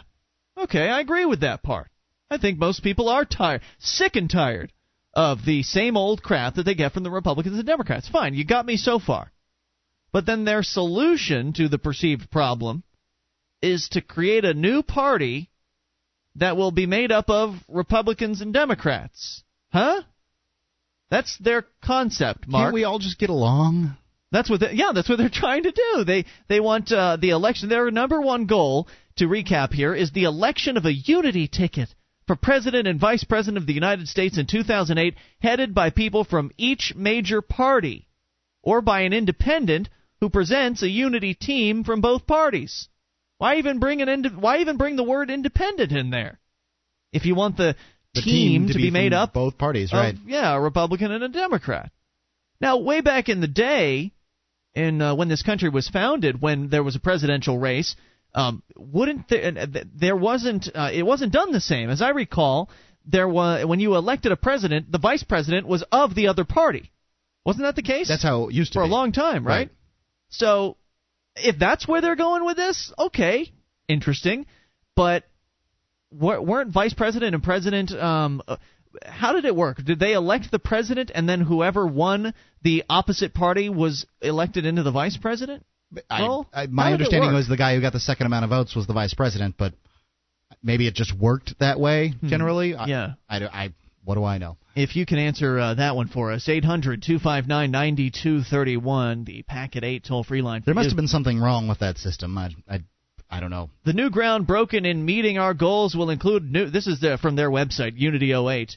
Uh, that will include new choices for voters, new opportunities for candidates, and new uses of modern technology as well. In pursuing our goals, we'll follow both the law in every instance and seek the opinion of the Federal Elections Commission to interpret the law where we're breaking new ground. In fact, we're currently seeking an FEC advisory opinion to guide our early decisions. We are not looking to build a new and permanent party. That might happen, but our objective is to fix the old parties. Ugh. Stop. Just give up on them. I mean, this is just as pointless as the the Republicans and Democrats coming in and saying, "Look, our objective is to fix this government." I mean, that's what they've been saying for decades. We're going to fix this government. Just elect us. Look, just elect Democrats this time, folks. The Republicans have screwed it up, and we're going to fix this government. We won't abuse our power, and we won't grant favors to our friends and punish our enemies like we've done before. We won't spend all your money on silly social programs. Vote for us this time. A unity ticket in office for one term or even taking part in just one election can bring new ideas, new integrity, and new leaders to the fore. We will not waste time assessing blame. Both parties and all of us who have been active in them share responsibility for the current political morass. We hope instead to return the focus of our politics and policy to the common good. Those ideas and traditions which unite and empower us as individuals and as a people. Ugh, can I rinse my mouth out after reading all this gobbledygook? What a bunch of feel good crap. But it gets better. Unity 08 on the issues because you must be wondering. I mean, in a in a group that has a goal of uniting the two parties together, Where do they stand on the issues? what could they possibly have to say about the issues? Well, get this. It's a whole lot of uh, nothing. In fact, this entire page has been just a, a whole lot of nothing. Let's get the parties together so they can work together. Unity 08 divides issues facing the country into two categories, Mark. Crucial issues, on which America's future safety and welfare depend, and important issues, which, while vital to some, will not, in our judgment, determine the fate or future of the United States. Now, if this group hasn't marginalized itself yet in your mind, as far as how pointless their existence is, What they say is crucial certainly will. here we go. In our opinion, crucial issues include global terrorism, our national debt, our dependence on foreign oil, the emergence of India and China as stratist- uh, strategic competitors and or allies, nuclear proliferation, global climate change, the corruption of Washington's lobbying system, the education of our young, the health care of all, and the disappearance of the American dream for so many of our people. By contrast, Sounds like all the issues. Oh. But listen to what they consider important issues. Remember, those were the crucial issues. Well, there's so many of them. I don't see how we would ever get to any of the important issues. By contrast, we consider gun control, abortion, and gay marriage important issues worthy of debate and discussion in a free society, but not issues that should dominate or even crowd our national agenda.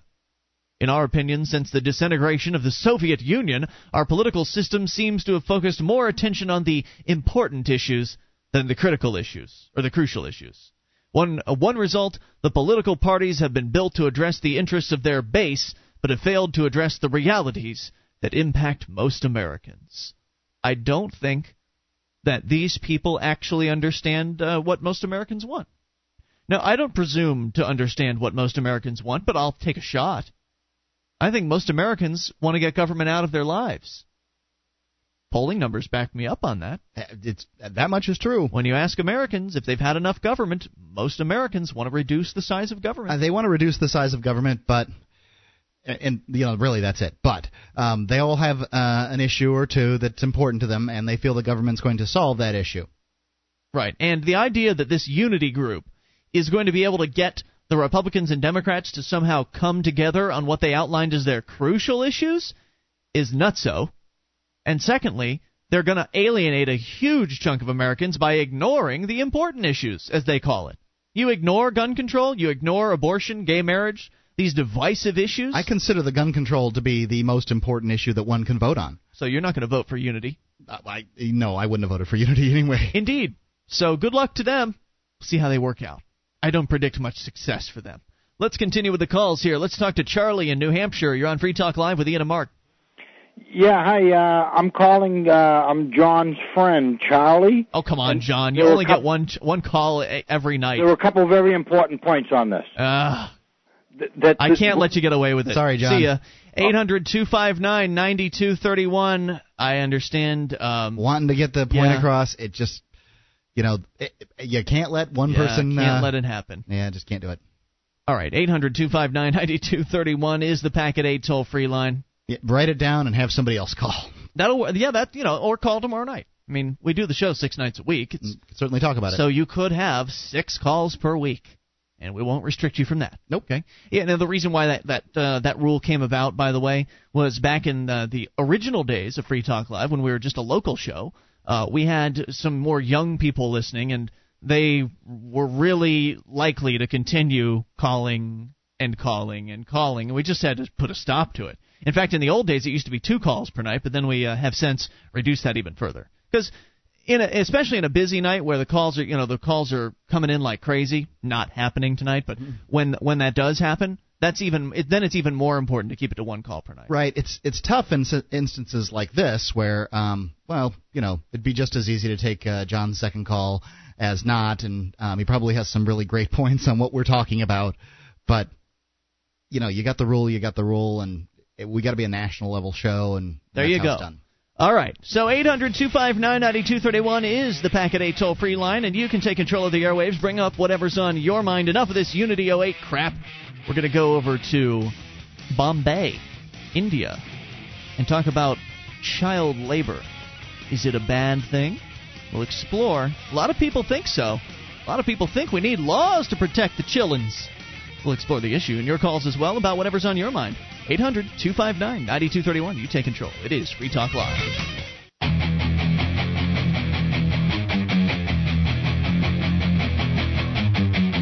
This is Free Talk Live, and it's your show. You bring up whatever's on your mind. Toll free, 800 259 9231. That's the Packet 8 toll free line. 800 259 9231.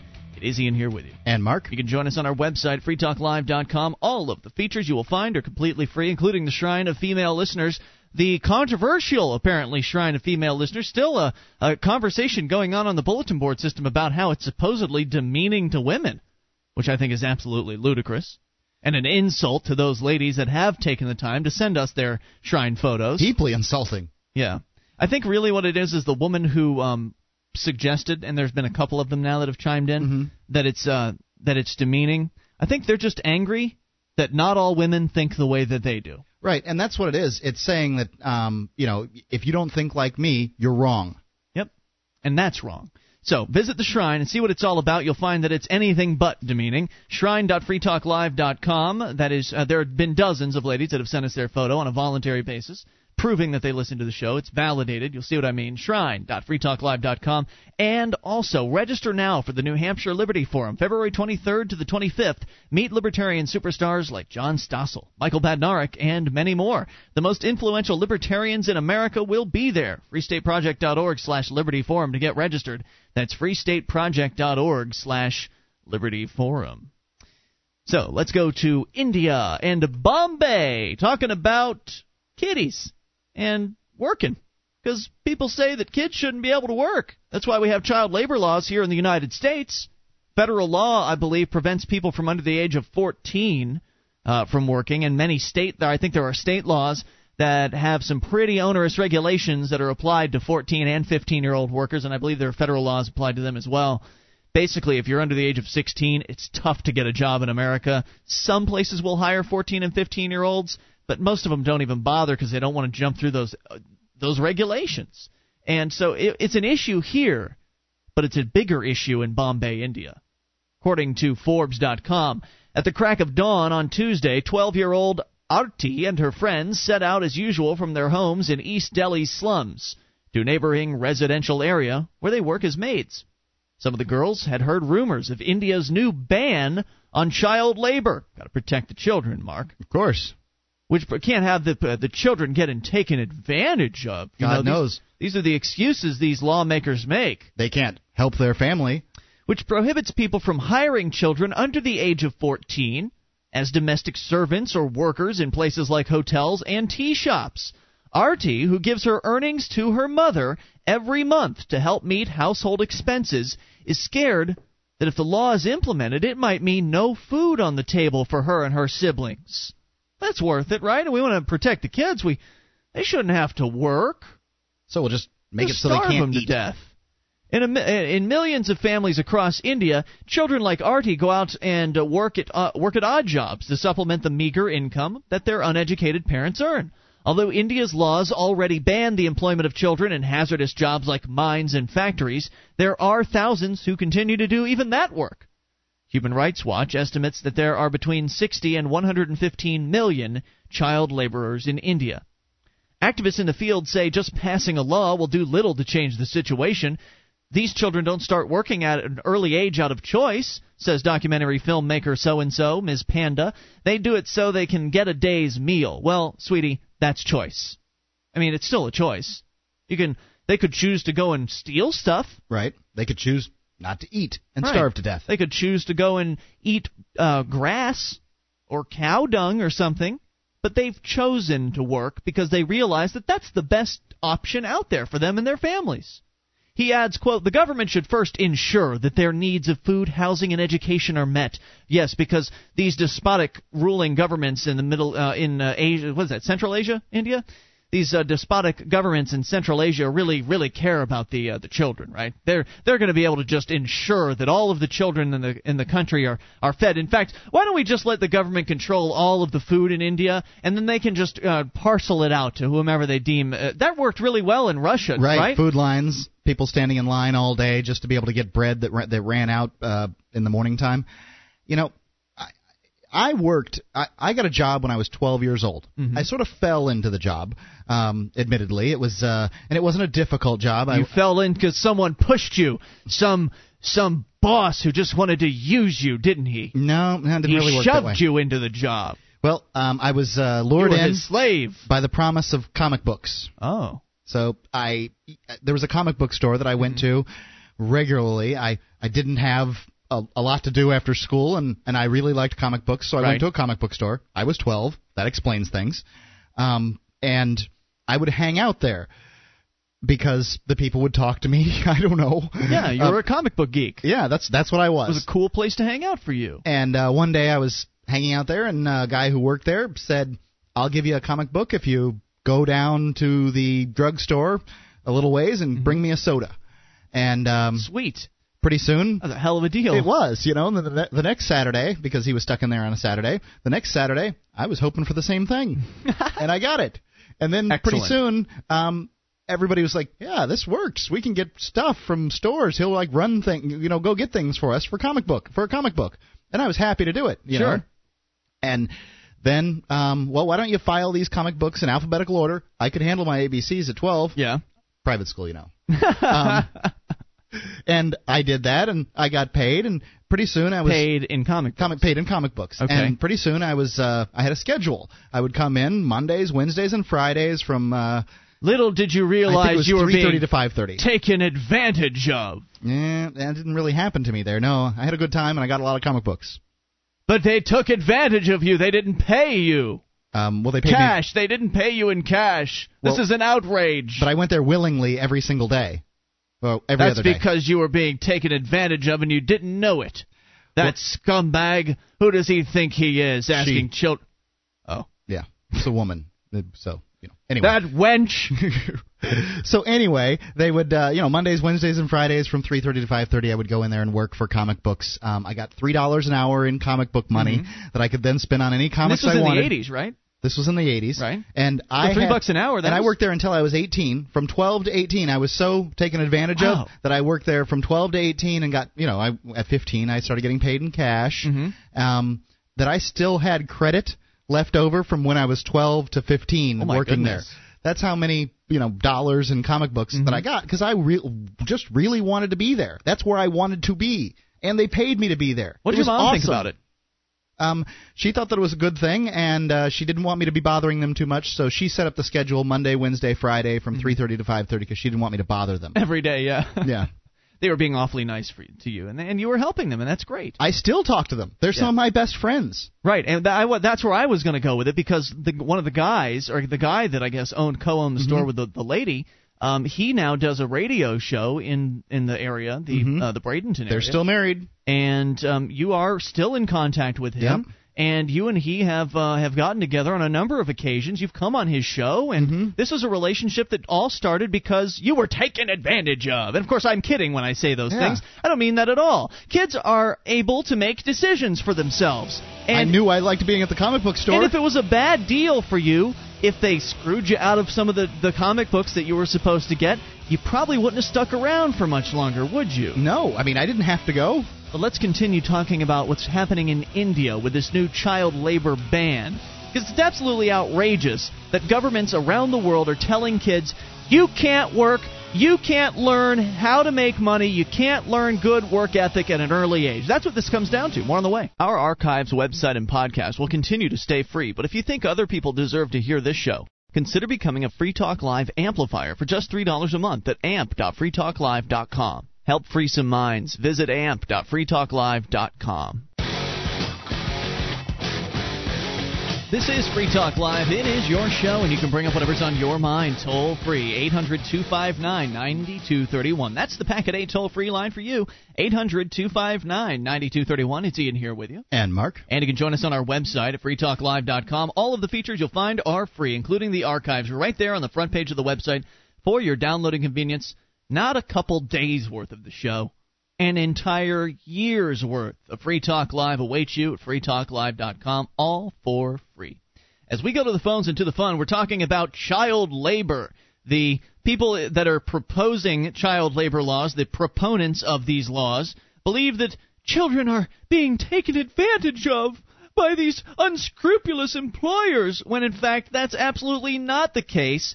Kids are learning uh, how to get along in the workplace. They're maturing probably faster as a result of this. I, I got to say that because when I started working at 16, because I'd already had some experience running a register at my mom's store uh, before that, I was much better at the job that I that my first real job that I got. And as a result of entering the workforce at an early age when many of my friends didn't get their first jobs until 18 or uh, you know late 17 or early 18 they didn't know anything about working until then I think I matured at a much much faster rate as a result. I've got to say that um, I learned some some lessons about uh, work ethic and uh, what it takes to be a good employee yeah. by working at that comic book store. And um, you know lessons that they did not teach me at school and they still don't teach those. I mean, the schools claim that they want to create good workers, right? That's the point of the government school system. But even then, they still don't really teach you uh, how to have a job and uh, how to be an effective uh, employee.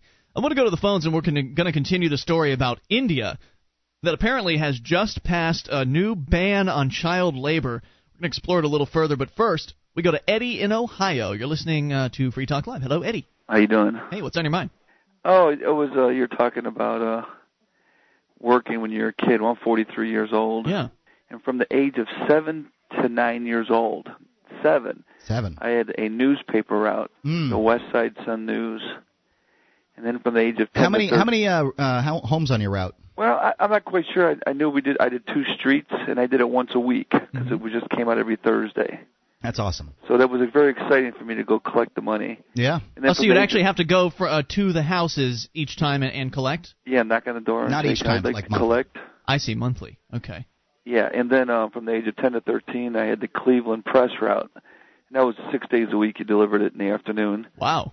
And then at the age of 13 till I was 15, I worked at Gastown gas station. I made a dollar an hour, and that was the most money I ever made.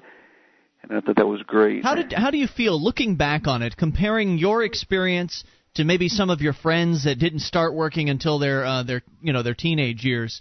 Uh, do you feel like you uh, you had learn the value of money when you're young like that.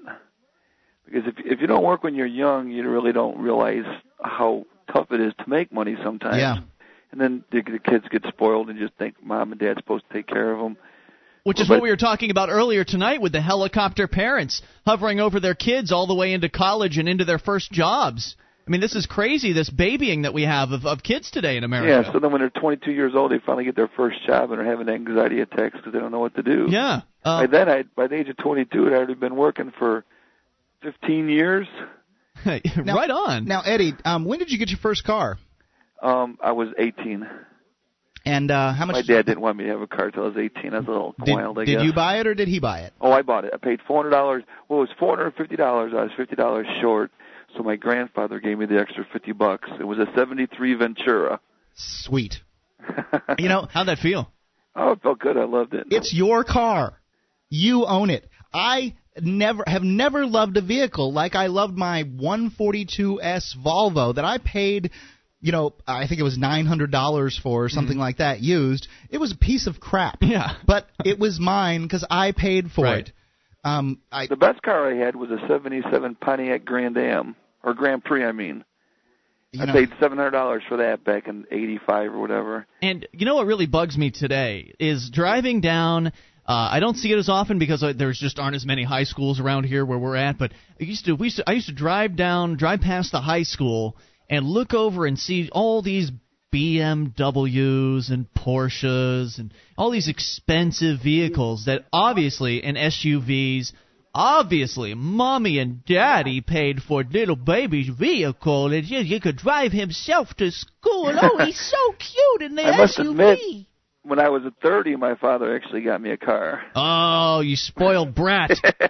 you know, but it, nothing makes me angrier than seeing a 16 year old in a, B, a brand new BMW. Driving a it just Volkswagen freaks me out.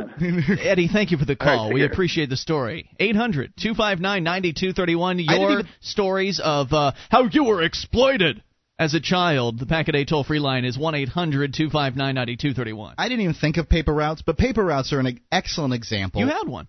I did not. No. I thought you had one. No, no. I I did deliver a few papers um, Okay. with my uh, nephew. He's older than I am. Okay. If that makes any sense to you. Um, when up in Indiana, when he went on his route, I would help him with it, so I have an understanding of what they're I like. see. But I never had my own. Um, paper routes are great because um, they're a great use because older people have had them, Mm-hmm. but they don't exist anymore for young kids. For the most is, part, no. Yeah. yeah, this is just another. Um, it's just showing once more that they don't want kids to work. They don't want them Well, to have now money. wait a minute. The newspaper industry is just different. I mean, it's just changed. It's it's dying. I, I would agree with that, but uh, and the you know houses are farther apart. that kind of. Distribution has changed. Anyway, I wanted to jump back to these spoiled little brats. And I think Eddie was making a great point. I mean, he had worked for 15 years by the time he was in his his early 20s. I mean, that's just tremendous. Whereas, and he's absolutely right. Where there are kids today. Remember when we moved into this uh, the house we moved into up here, Mark? These uh, irresponsible brats that were living here essentially. Well- I mean, these kids don't know what uh, the world is like. They don't know what the working uh, world is is about.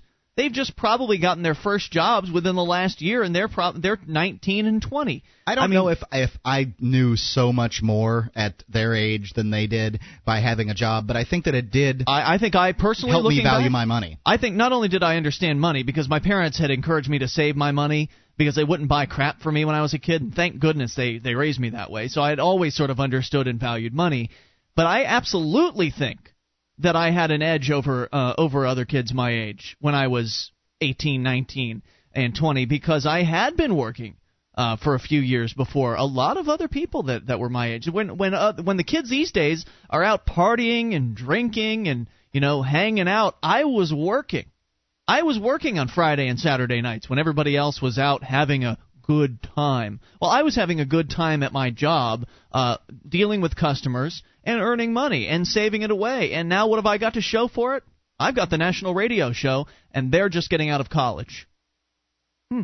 Yeah, well, I I think that uh, I think you- it absolutely did increase my maturity level. Absolutely. I, I think that you're an unusual dude in general. Um, I, you know, I went well, out. I did the things that were unusual. I went out on Friday and Saturday nights. Uh, I stayed. You know, I worked um, from I don't know three to eight p.m. Mm-hmm. every Friday, and then all day Saturday, and then I'd go out afterwards. Yeah. Um, you know, I, I've not.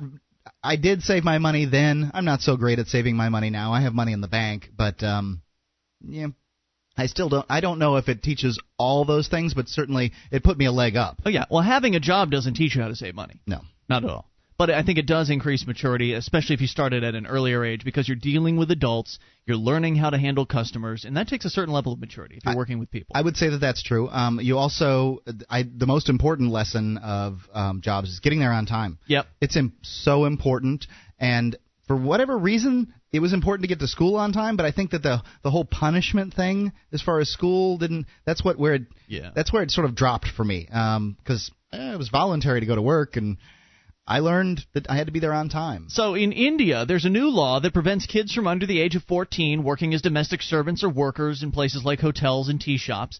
And we're talking about one particular young uh, young lady, uh. Uh, according to let's see the uh, let's see oh government bureaucrat first. The government should first ensure that their needs of food, housing, and education are met.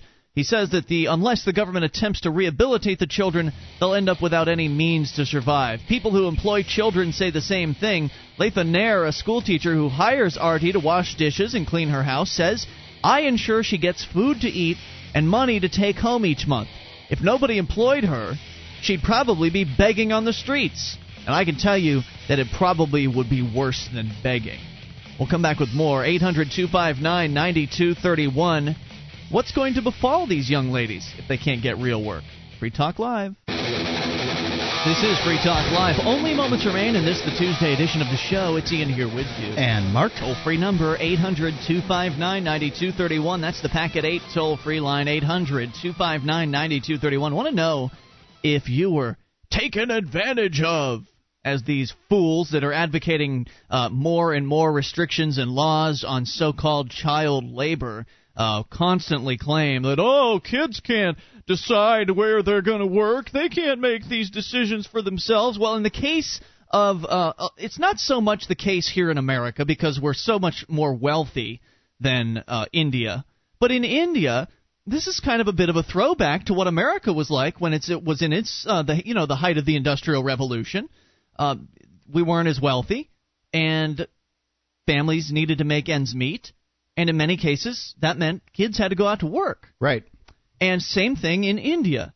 but whoa, the the do-gooding politicians have stepped in to put a stop to this child labor by enacting a child labor ban on kids under the age of 14 doing uh, household uh, activity, household jobs, domestic servant type work in places like hotels and tea shops.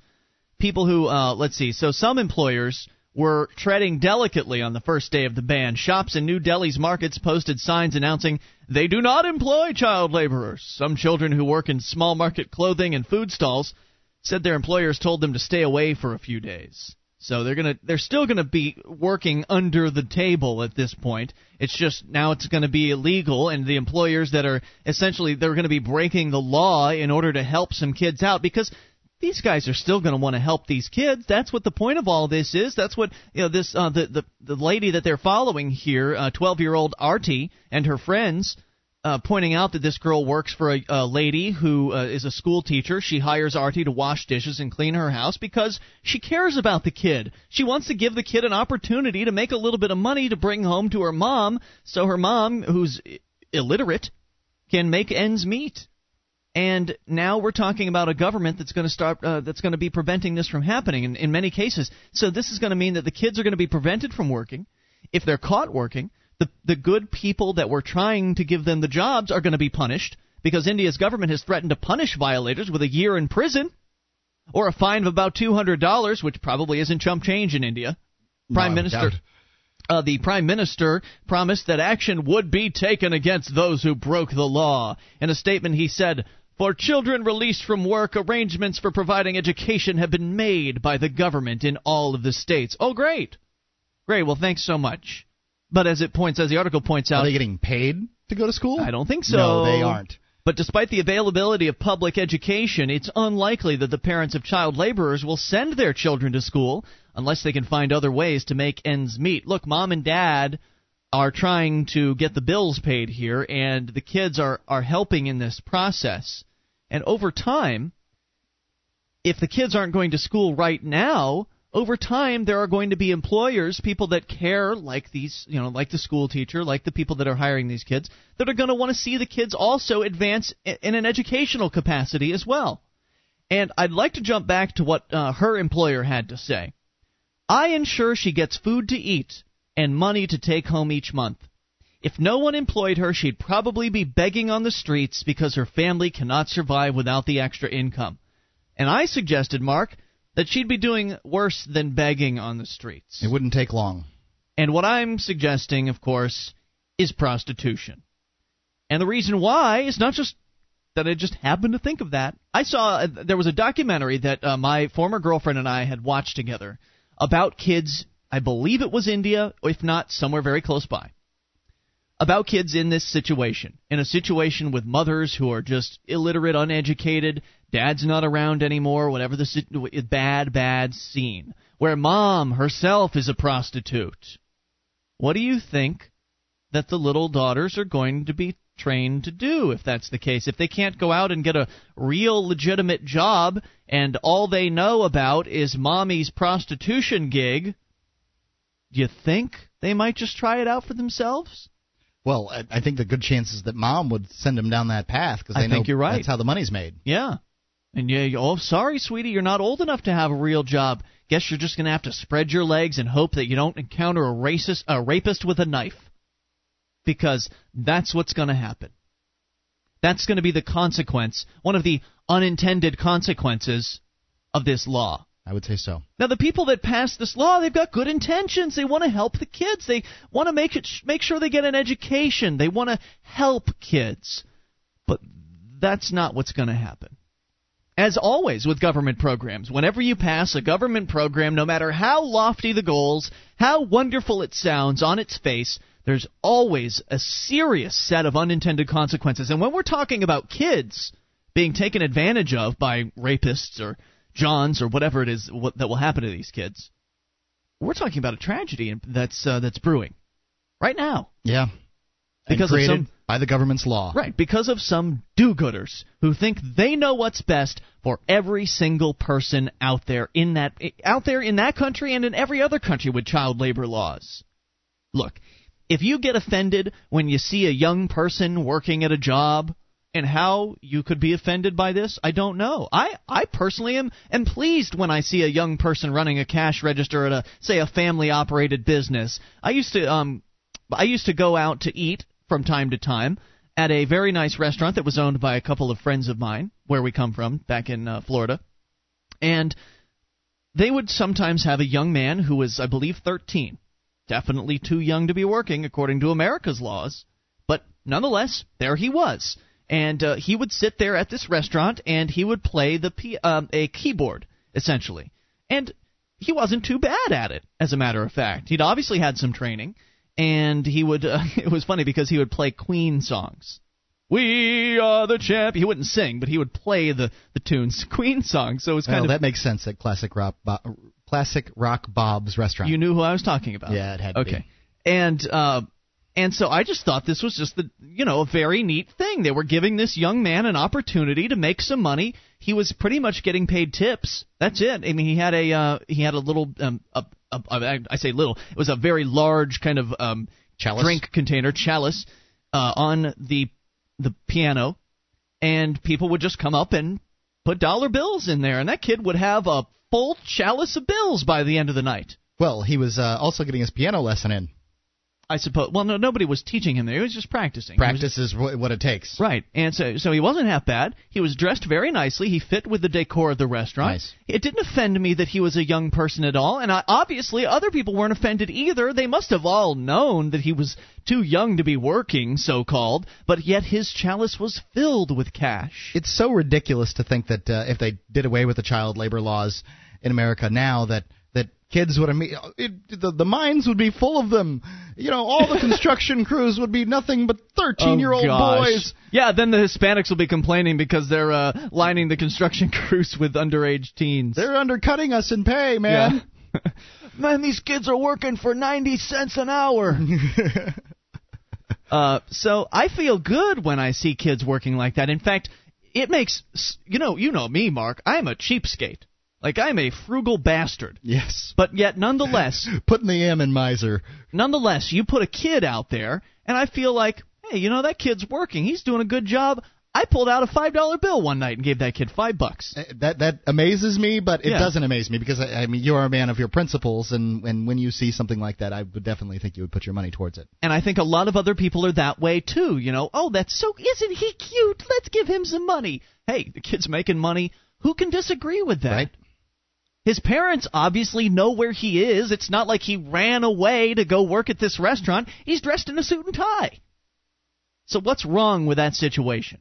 I mean, really, if you're somebody who thinks that there's a problem with this, I'd really love to hear from you. I mean, eh, we're running out of time, obviously, tonight, but uh, email address is there on the site, though. It is best for you to call. I got to say, for those of you that have emailed in with your suggestions for things to talk about on the show, thank you. It's it's much appreciated. If you don't get a personal response, please don't feel bad.